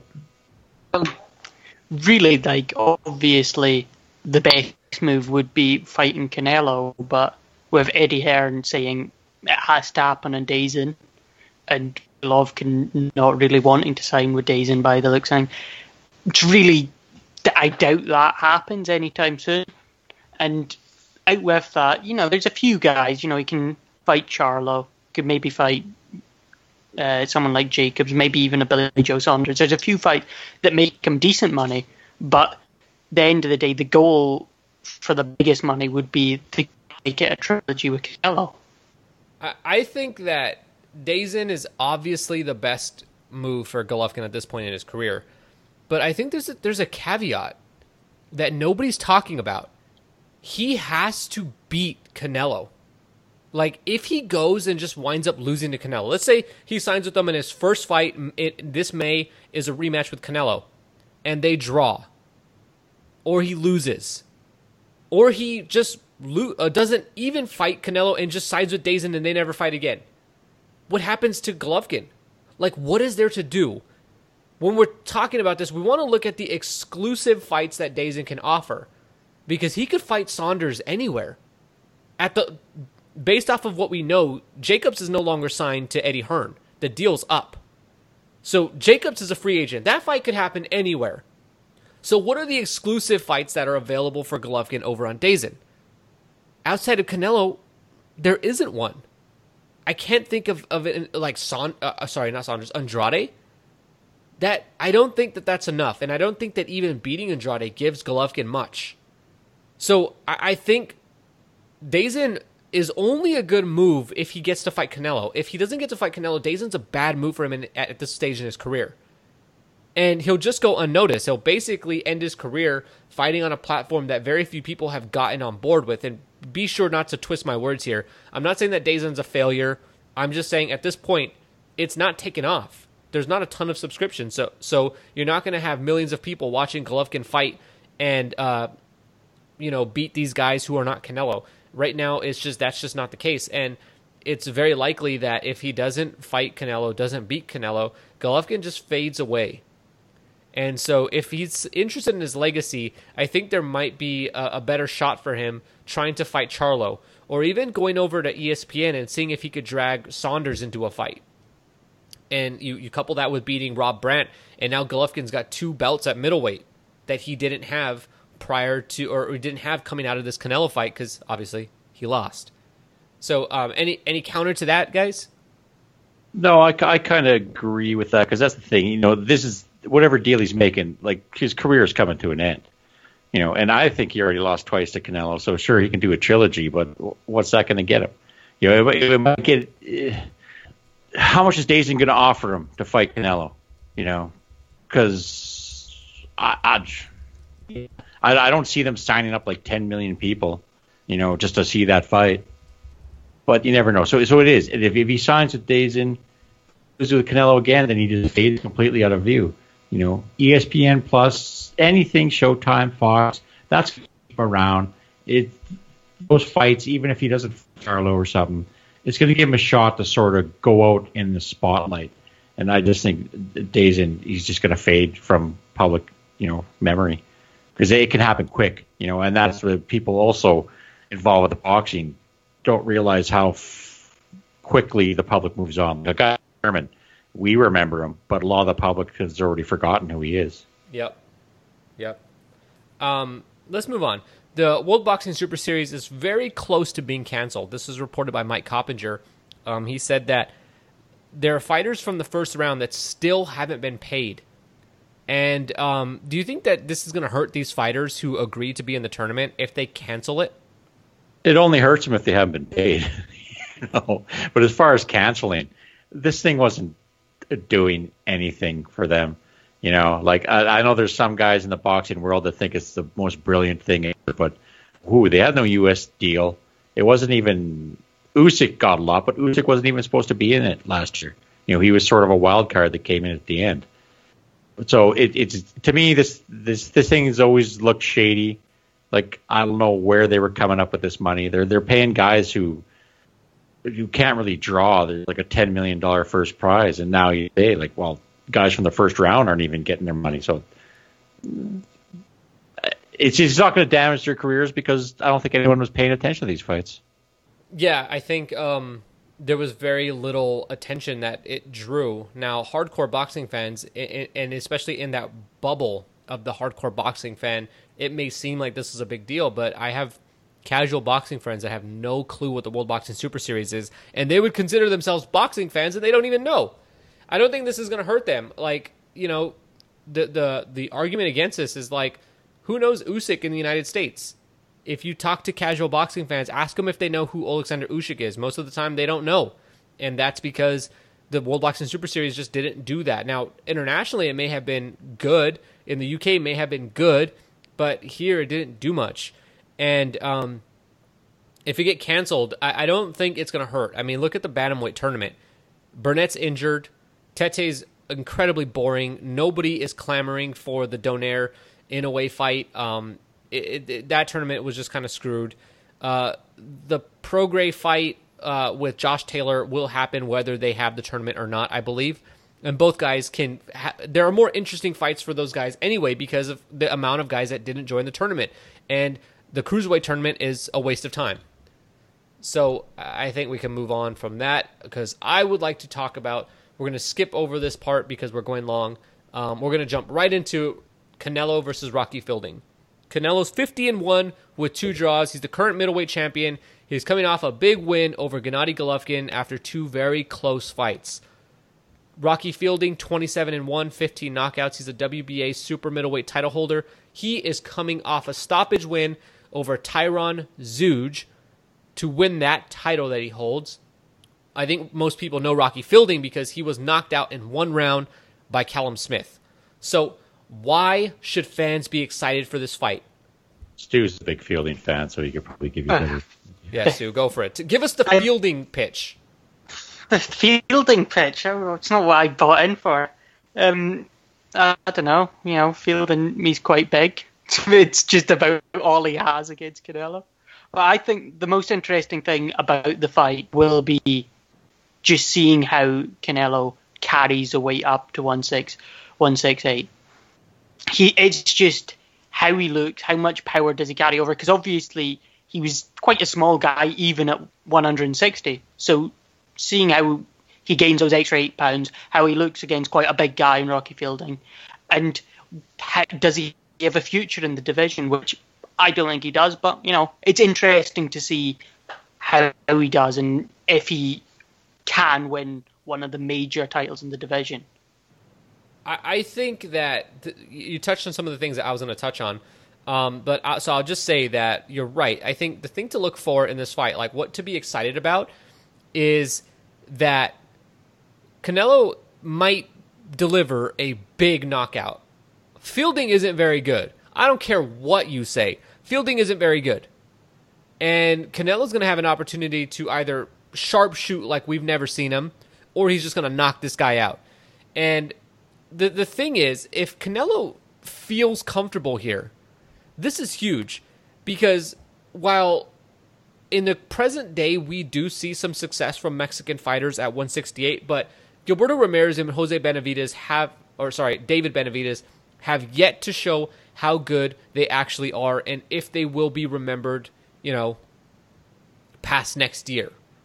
But if Canelo can go to 168 and start a legacy there, um, historically Me- Mexicans don't do well above middleweight, and there aren't very many that I can think of who were who excelled in those divisions. Fred, you might maybe you can think of one, or maybe you'll tell me I'm right. But if if Canelo could have a little run at 168, that I think that would be huge. Um, w- what's your response to that? No, I, I think it's yeah. The curiosity factor is really the the draw of this fight. And you're right. That I don't think there were a lot of Mexicans at the higher weight levels. It's usually guys from South America, you know, where you usually find the middleweights or people in that division, but not so much Mexican. So, it, yeah, you make a really good point for this fight because if Canelo can go to 168, well, then he can sort of uh, come out of the shadow of the guys like Julio Cesar Chavez or some of the you know, more older legendary Mexican fighters. He could sort of really put his stamp on Mexican boxing if if he can go to 168 and do something beyond this fight, which everyone sees as an easy Canelo win. But you never know. Like I said, it's it's Canelo's not a tall guy. It's not like he's a five eleven guy going up to one sixty eight. He's like barely five nine. So yeah, he's literally he, barely five nine. Yeah, yeah, like he's what? Yeah, we'll give him five nine, but I don't think he's there. But but like he's a small guy, he's stocky, but it's interesting. Like I'm not gonna who knows? This could be a one-off, but if it isn't, then then it becomes really interesting what he does on days that maybe you know they can come up with goofier fights. But yeah, I, I don't know. I, I, I got the, yeah. You you made the points about why it's interesting. Otherwise, it's you know Rocky Fielding. Like it, it's just it's just it came out of nowhere, and it still doesn't make sense to me. You know, like what is going on? Why they wanted to do this? Like where they, I guess maybe they owed him a fight or they wanted him a second fight in, you know. But like Rocky Fielding, like uh, do people even in the UK even know who he is? It's I don't know. It's Stu. He, he doesn't have casual appeal in the UK. So he's most know he's most known here for being knocked out by Callum Smith as well. But nobody knows who Callum Smith is. Yeah, it's also which shows how few people know Rocky Fielding what's the expectation for Canelo in this fight? Like, what should if if we don't see this, should we like we are? I guess how I'm trying to ask is like, okay, does Canelo have to knock this guy out in order for people to be happy? Yeah, I think he has to have sort of like a, a JCC Junior type of victory, where if people are expecting him to blow through this guy, and if he doesn't, then they're going to start sniping at Canelo because they're still mad because he beat Golovkin again. So, you know, he, he has to he has to have a dominant win. You know, that's what people are expecting. Anything less, and then they're gonna they're gonna turn it on Canelo. I, I think that's true. You know, bringing up the point of like Canelo's been a bit of a polarizing figure over the past few years, specifically um, with the Golovkin decisions. Uh, so Canelo does have to be dominant in this fight. There's no question about it. I think most people have written off Rocky Fielding um, whether it's appropriate or not, because the weight may be a legitimate thing. Like we talked about with Lomachenko earlier, this Canelo could middleweight could be his limit, and then we could see uh, a very flat performance. We could see a lot of things, um, but I think the expectation is that Canelo's dominant, and there's I, I, I wouldn't be shocked though if there was some struggle. And on Sunday next week, we're saying Canelo needs to go back down to middleweight and, and never go to 168 again. Um, this is a brand new venture for Canelo. What would be considered a successful event this Saturday? Like, how do we classify that? Uh, if DAZN can run it without their system collapsing with buffering. Do you think that many people would sign up? I, I think a, a, lot of people will sign up because Canelo is obviously popular, you know. So I think we'll check it out. If, but I don't know how the marketing's going, you know. Like, so I have no idea how this is uh, how this being recepted. You know, if Canelo fans are even interested in this, or if they even know about it. You know, so I, think, uh, yeah, yeah. Go go ahead. Yeah.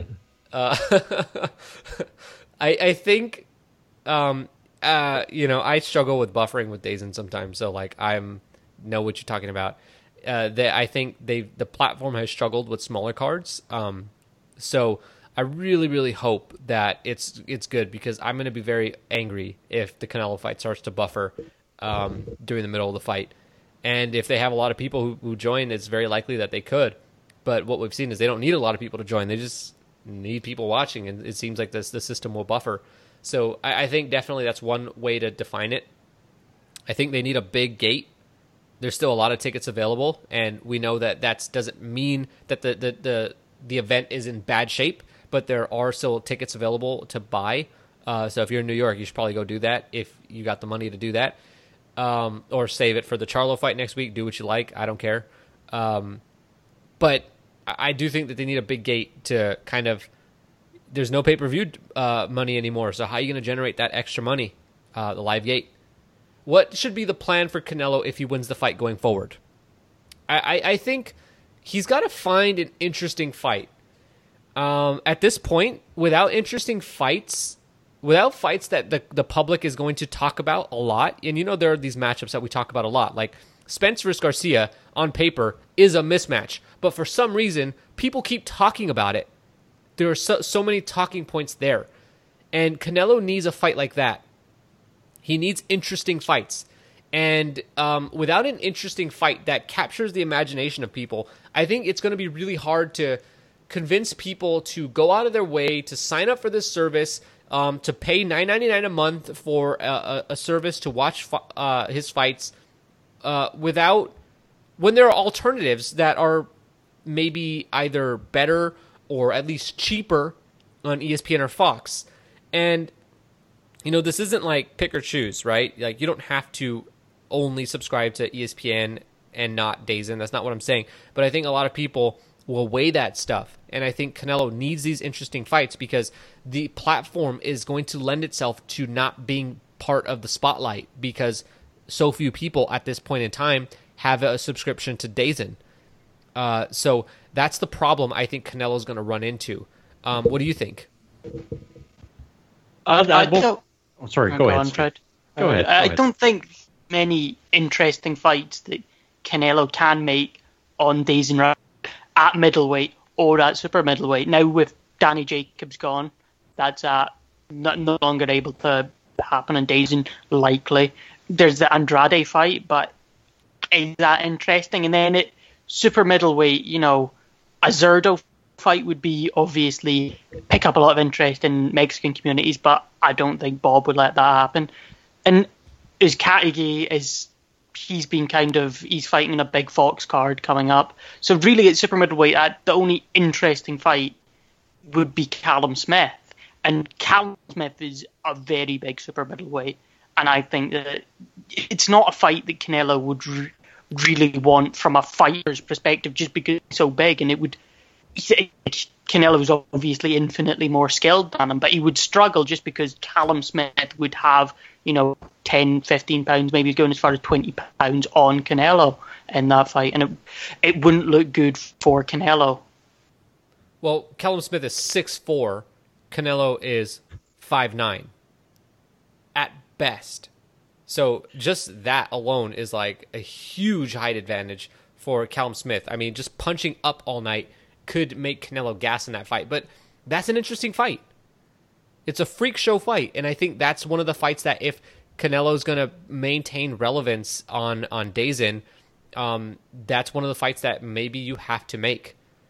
Um, and, and it's not to say you were right. Canelo is way um, more talented than than than Callum Smith. Canelo's one of the you could probably say Canelo's one of the five most talented fighters on the planet right now but that doesn't mean that you win every single fight. You know, size comes in and is is a brutal thing at times, and I think that's something that Canelo would run into. Um, what about you, Fred?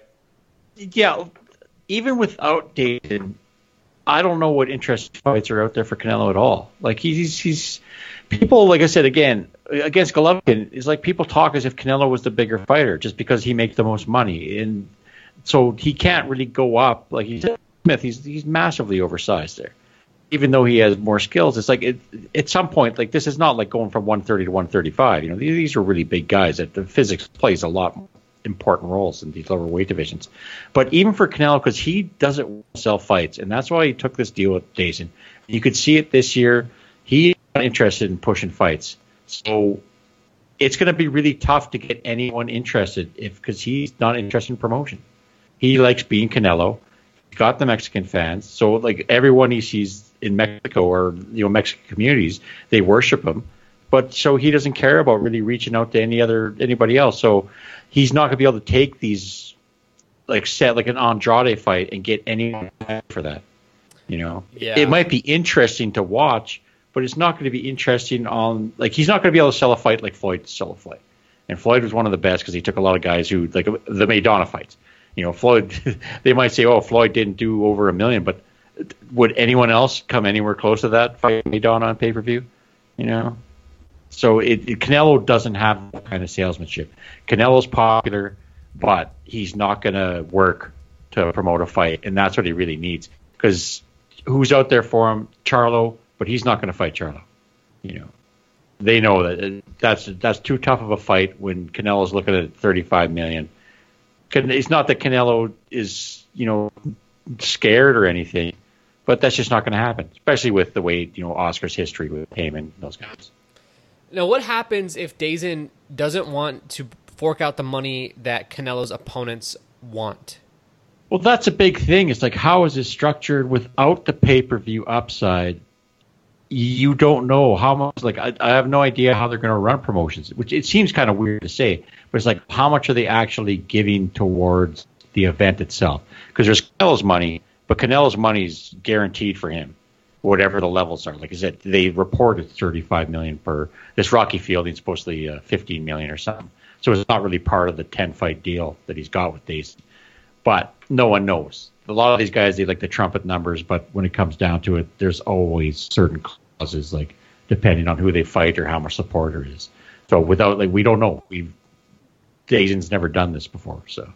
Yeah, that's what I was wondering. Like, and, and let's just say that DAZN's like, okay, we can only afford like a million and a half to fight Canelo, and there's no more upside where you could say, all right, we're going to give you a million dollars for the fight, but you're going to get a percentage of the pay per view. We'll give you like 2.5% or whatever, I don't know, of the pay per view. And then that's no longer there. So, what's the upside of fighting Canelo, especially if, if it's not that interesting of a fight? If you know you're going to lose that fight, it's kind of tough. And I wonder what, what kind of matchmaking we get. Because um, look, he's got a 10 fight, 11 fight deal with DAZN, okay? There's going to be some bad fights in there. Not every fight can be Gennady Golovkin. There aren't 10 Gennady Golovkins sitting around. Not even five of them. So what what does that look like when we're when we see him against fighters that aren't that interesting um, in terms of competitiveness? Uh, I, I wonder about that. Yeah, and you could see like the promo for the fights on DAZN I've caught. They're more selling DAZN than they are selling Fielding and Canelo. It's all about Rocky was at the Usyk or yeah, Usyk Bellew fight, I guess that was on DAZN. Yes. There, I think. Yeah, yeah. So it's, then it's like Canelo watching his brother get abused by Rios. There, you know, it, it seemed like they spent more time pushing DAZN rather than pushing Canelo. So if that's, they're going to keep doing that every time because it's like, well, we got to sell to the Canelo fans. We don't want them to go away. Yeah. So that becomes where they're going to put all their focus in. Like, if, if you're a Canelo fan, are, are you really going to stick around to watch a matchroom USA cards? You're yeah. not. It's, it's, it's, they're going to sign up two months out of the year because that's when Canelo will fight, and then they'll probably cancel. So that's that's what DAZN's really fighting. So it's like, well, how do you prepare for that? You know, if you're an opponent, exactly. It's like, where's your upside for taking a Canelo fight, other than just beating Canelo? But if you beat him on a platform where no one's really watching, what's the benefit of that? And we saw this a bit because uh, Showtime did this back when they signed Tyson. You know, it's like they had Mike Tyson and they spent all their money on Tyson and you know, the rest of their fighters sort of never really moved the needle, and they sort of just vanished, you know, because people were just coming and watch for Tyson. Yep. Um, let's just get off of this for a sec so we can keep moving. Um, next week, so next Sunday, December sixteenth, who will we say had a better fight against Canelo? Rocky Fielding or Julio Cesar Chavez Jr.? Stu. I th- I think it's tough to look worse than Chavez Jr. did. Like if Rocky Fielding manages to look worse, I'd respect him for that, just because he must look very bad then. Well, look, if anyone can do it, I think it's Rocky Fielding. It's true. He's up to the challenge. what do you think, Fred? I don't know. Like I said again, I don't know who Rocky Fielding is. You know, I've watched him get knocked out, but I never watched him before. So I don't know like the thing is that Julio Cesar Chavez, he had that upside. He got a lot of money, you know, trading off his name and everything. But it's, I don't know. I, I think Fielding has to survive. which he might not be able to do. Yeah, I, that's the thing. I don't think Fielding will survive all 12 rounds. I don't think um, he's. Uh, we've known Chavez Jr. has a legit chin that runs in the family. Yeah. Does that run in Fielding's family? I don't think so. Uh, let's move on. Tevin Farmer will fight Francisco Fonseca. Farmer 24 4 and 1, six knockouts, IBF super featherweight champion. He's coming off of a stoppage win, a, a, a shocking stoppage win over James Tennyson. Um, and then Francisco Fonseca, 22 1 and 1, 16 knockouts. His claim to fame is that he got stopped by Gervonta Davis, who didn't even train for that fight. Um, Stu says, he says to me in the chat that he has uh, jokes about Chavez Jr. So just slip them in whenever you want. But we're to keep talking.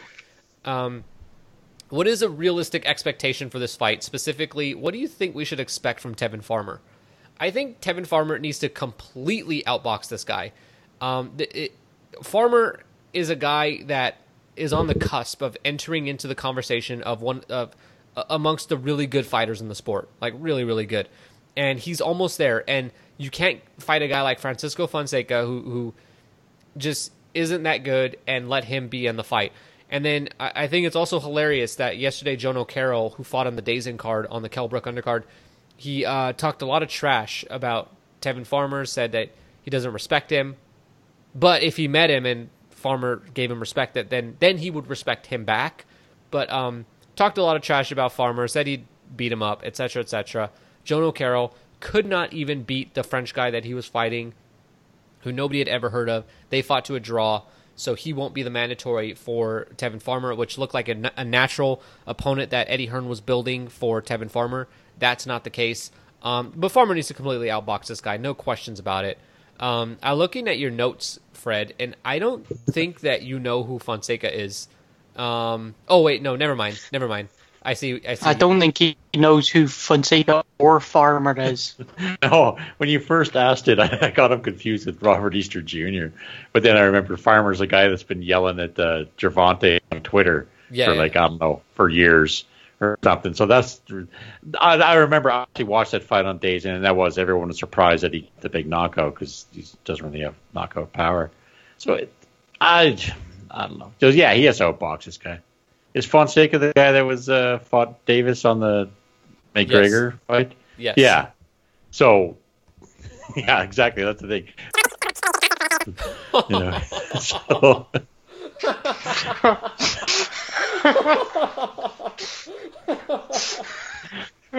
well, come on. He just that was supposed to be. He was, he, he was sick that week of the fight. He was sick, so we're going to leave it at that. Um, well, David that was Lemieux, the thing uh, no, I want to go on that because Floyd gave him that. Floyd knew that fight was going to be monumental, and he gave Davis that platform for a complete showcase fight, and uh, Davis dropped the ball on that one. But Fonseca is like, I don't know, Tevin Farmer, he's got to just clear that guy out, especially if like it's going to be difficult to get a Davis fight, especially with the DAZN thing. But if he wants one, he's got to show that he can completely outclass this guy, and then he could say, hey, you know, I slapped this guy around that you were struggling with, you know, that you should have been blown out, but that's what's going to happen in this fight. Okay. Um, David Lemieux versus Tureano Johnson, also on the undercard.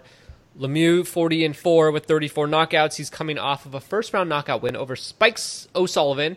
Um, Johnson 20 and 2, 14 knockouts. He hasn't fought in over a year. And when he did last fight, he got stopped by Sergey Derevyanchenko. Um, both times that he's been stopped, or both of his losses were stoppage losses. He's, he also was stopped by Curtis Stevens. Um, do you think if David Lemieux scores a big knockout over Tureano Johnson, that he's going to get a fight with Canelo? I think the answer is unequivocally not, yes. Yeah, it's you know it's not like as we discussed, Canelo doesn't have many potential opponents. So they're going to take everybody that they can get, and David Lemieux is definitely one of them. This is also one of the arguments that I think against um, Golovkin going to DAZN is that there's guys like Lemieux who are viable opponents at middleweight, but Golovkin's already shown these guys are nowhere near as good as him. But uh, Fred, what do you think? Well, this fight's kind of interesting, I guess. Not that you know I cared about before, but both of these guys, whenever they step up, they get cleaned out. You know, they're they're not like I, I this David Lemieux. I know he's got hands or anything, but I've uh, he's shown his issues years ago, like years and years ago. He showed what the problem is. So he probably will get a Canelo fight because, like, I don't know if he can win it because they've been dangling that one forever. But Lemieux kept losing. You know, when he was supposed to get, like, when he was supposed to impress. So they'll do it because, like, exactly what what else does Golden Boy have? I have no idea. I don't see any roadmap for Canelo, and that's a weird thing. So why not? Why not put him in? But he's got to impress because both. You know, if he stumbles here, then ugh, it's pretty much over. Um, Stu, you want to jump in, or were you? Did you already say what you had to say? I, I said everything. Said. All right, good talk. Gilberto Ramirez will fight Jesse Hart just the day before on Friday night. This card, Gilberto Ramirez, 38 and 0, 25 knockouts. He is the current WBO super middleweight champion. He's coming off of wins over esteemed fighters like Roamer Angulo and Habib Ahmed. Jesse Hart, 25 and 1, 21 knockouts. Since losing to Ramirez, um, Hart stopped his last three opponents. So the question is if Gilberto Ramirez beats Jesse Hart, does that show how good he really is? And my response to that is no. I think Ramirez has to do more. I think Ramirez has shown enough flaws that it's a little troubling, and staying inside of the top rank stable is not going to do it. Um, I think if if there's anybody exposing the business of top ranks matchmaking brilliance, it's Ramirez because it seems like he's being lined up and he's fought so many of these opponents. I mean, at 38 and 0, he's fought so many of these guys that are supposed to establish him as good, and it's not really working. Um, Ramirez doesn't look like he's the best at 168. Um, he did look good as a prospect, but he hasn't really done too much as as a, a world champion. And so I, I think he's got to do more than beat Jesse Hart. Beating Jesse Hart is certainly a start, and if he's dominant over Jesse Hart without you know losing a bunch of rounds, I think it'll show that he's growing as a fighter. But I think Ramirez needs to break out of the top rank uh, shell uh, or the bubble rather of like these in-house opponents and really like find someone outside and beat them. And then we can start saying Gilbert Ramirez is a really good fighter. But I don't think we can say that yet. What do you think Fred? Yeah like he beat the guy already so beats him again does it really make a statement you know not really and you've seen these in the past especially these middleweight super middleweight they're really tough divisions to find big fights you know, you, you can go throughout history, and it's always kind of you'll see these things where they, they fight the same guys again and again and again, just because there's no one really else out there that could even garner interest. It's really tough to build a strong division at super middleweight. I've always felt like it, you had it for a while, I guess, uh, but it was mostly Europeans, you know, and those Europeans weren't really good because then Andre Ward comes around and beats them up. you know, so, so, so I don't think it says anything, but you're right. He has to break out, or they have to figure something out, and it's going to be really, really tough with this division. Yeah, it's, know? it's really tough because uh, all the the networks have their own little stable of 168 uh, guys. Um, PBC has, you know, Caleb Plant, Jose Uzcategui, uh, Anthony Dirrell. They've got guys at 168. Uh, DAZN has their guys with um, Callum and Canelo and Rocky Fielding and whoever else Eddie's got lined up at 168. And then there's uh, ESPN, and they've got Gilberto Ramirez and Jesse Hart, and really that like I can't think of anyone else. Well, and this is the this is where you really see the problem with everyone being split off into these own networks because none of these guys really command a lot of money that would be tough to make fights, but because everyone's sort of in their own camps now, and especially they're going to want to keep it that way until they really feel the need to do cross promotion so you're not gonna you're not gonna get much. I don't think he's gonna have a fight that you're gonna see anything until they they might get you know. Yeah, I agree with that. Anything uh, for you, Stu? Well, the the only guy who really isn't signed with one of the major networks right now in that division is Benavidez, and there was that whole thing where Benavidez he returned PBC, a bonus. Brother. Is he with PBC? Yeah. He did. Well, I just I just remembered um the thing where he paid. He just, back he's just been out with an injury. He had a nose injury. it was ages. Oh, it was ages ago. It was about a year ago when they top rank tried to sign him and they paid they he ended up paying his bonus back, didn't he? Yeah, they tried to, to steal him away, but obviously you can't exactly Yeah. do that when you're under contract. Yeah, sometimes you you got to sort of tell people you're it under contract. Yeah, but um, any final thoughts on this Canelo card um, for next week? Is there anyone else that matters on it? Katie I haven't Taylor, even looked. Sadam Ali versus Mauricio. Herrera. Mauricio Herrera. Yeah, Sadam Ali versus Mauricio Herrera. That'll be funny if Herrera beats him too. Uh, I, I, I don't know. Yeah, it, it's Canelo. You know, like I said, Canelo's going to do what he does.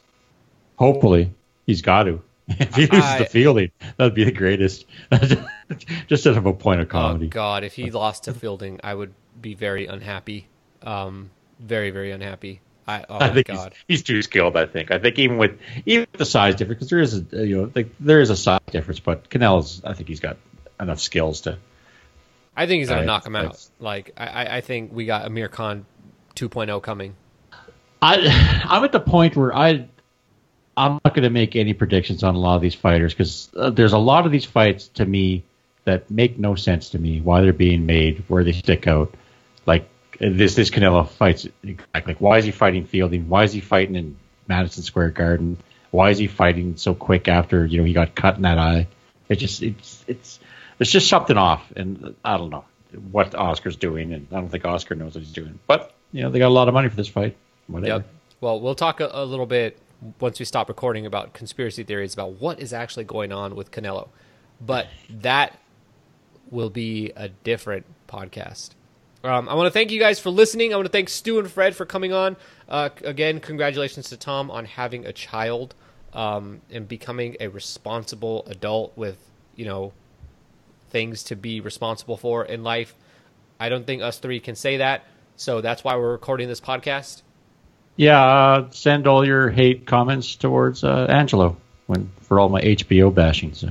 Okay. Well, they I, I usually get it anyway. Stu, any last words? No. Close strong, Stu. Not even tears for the end of HBO. Come on, Stu. Yeah. get a couple. I- I- come on, pull a Lampley. Got- I got close- them out. I got them out on Saturday. You got to close big, just like lamps. Come on. All right, guys. Till next week. Any girl, let's play house. And you can show me what that's about. Girl, nobody beat the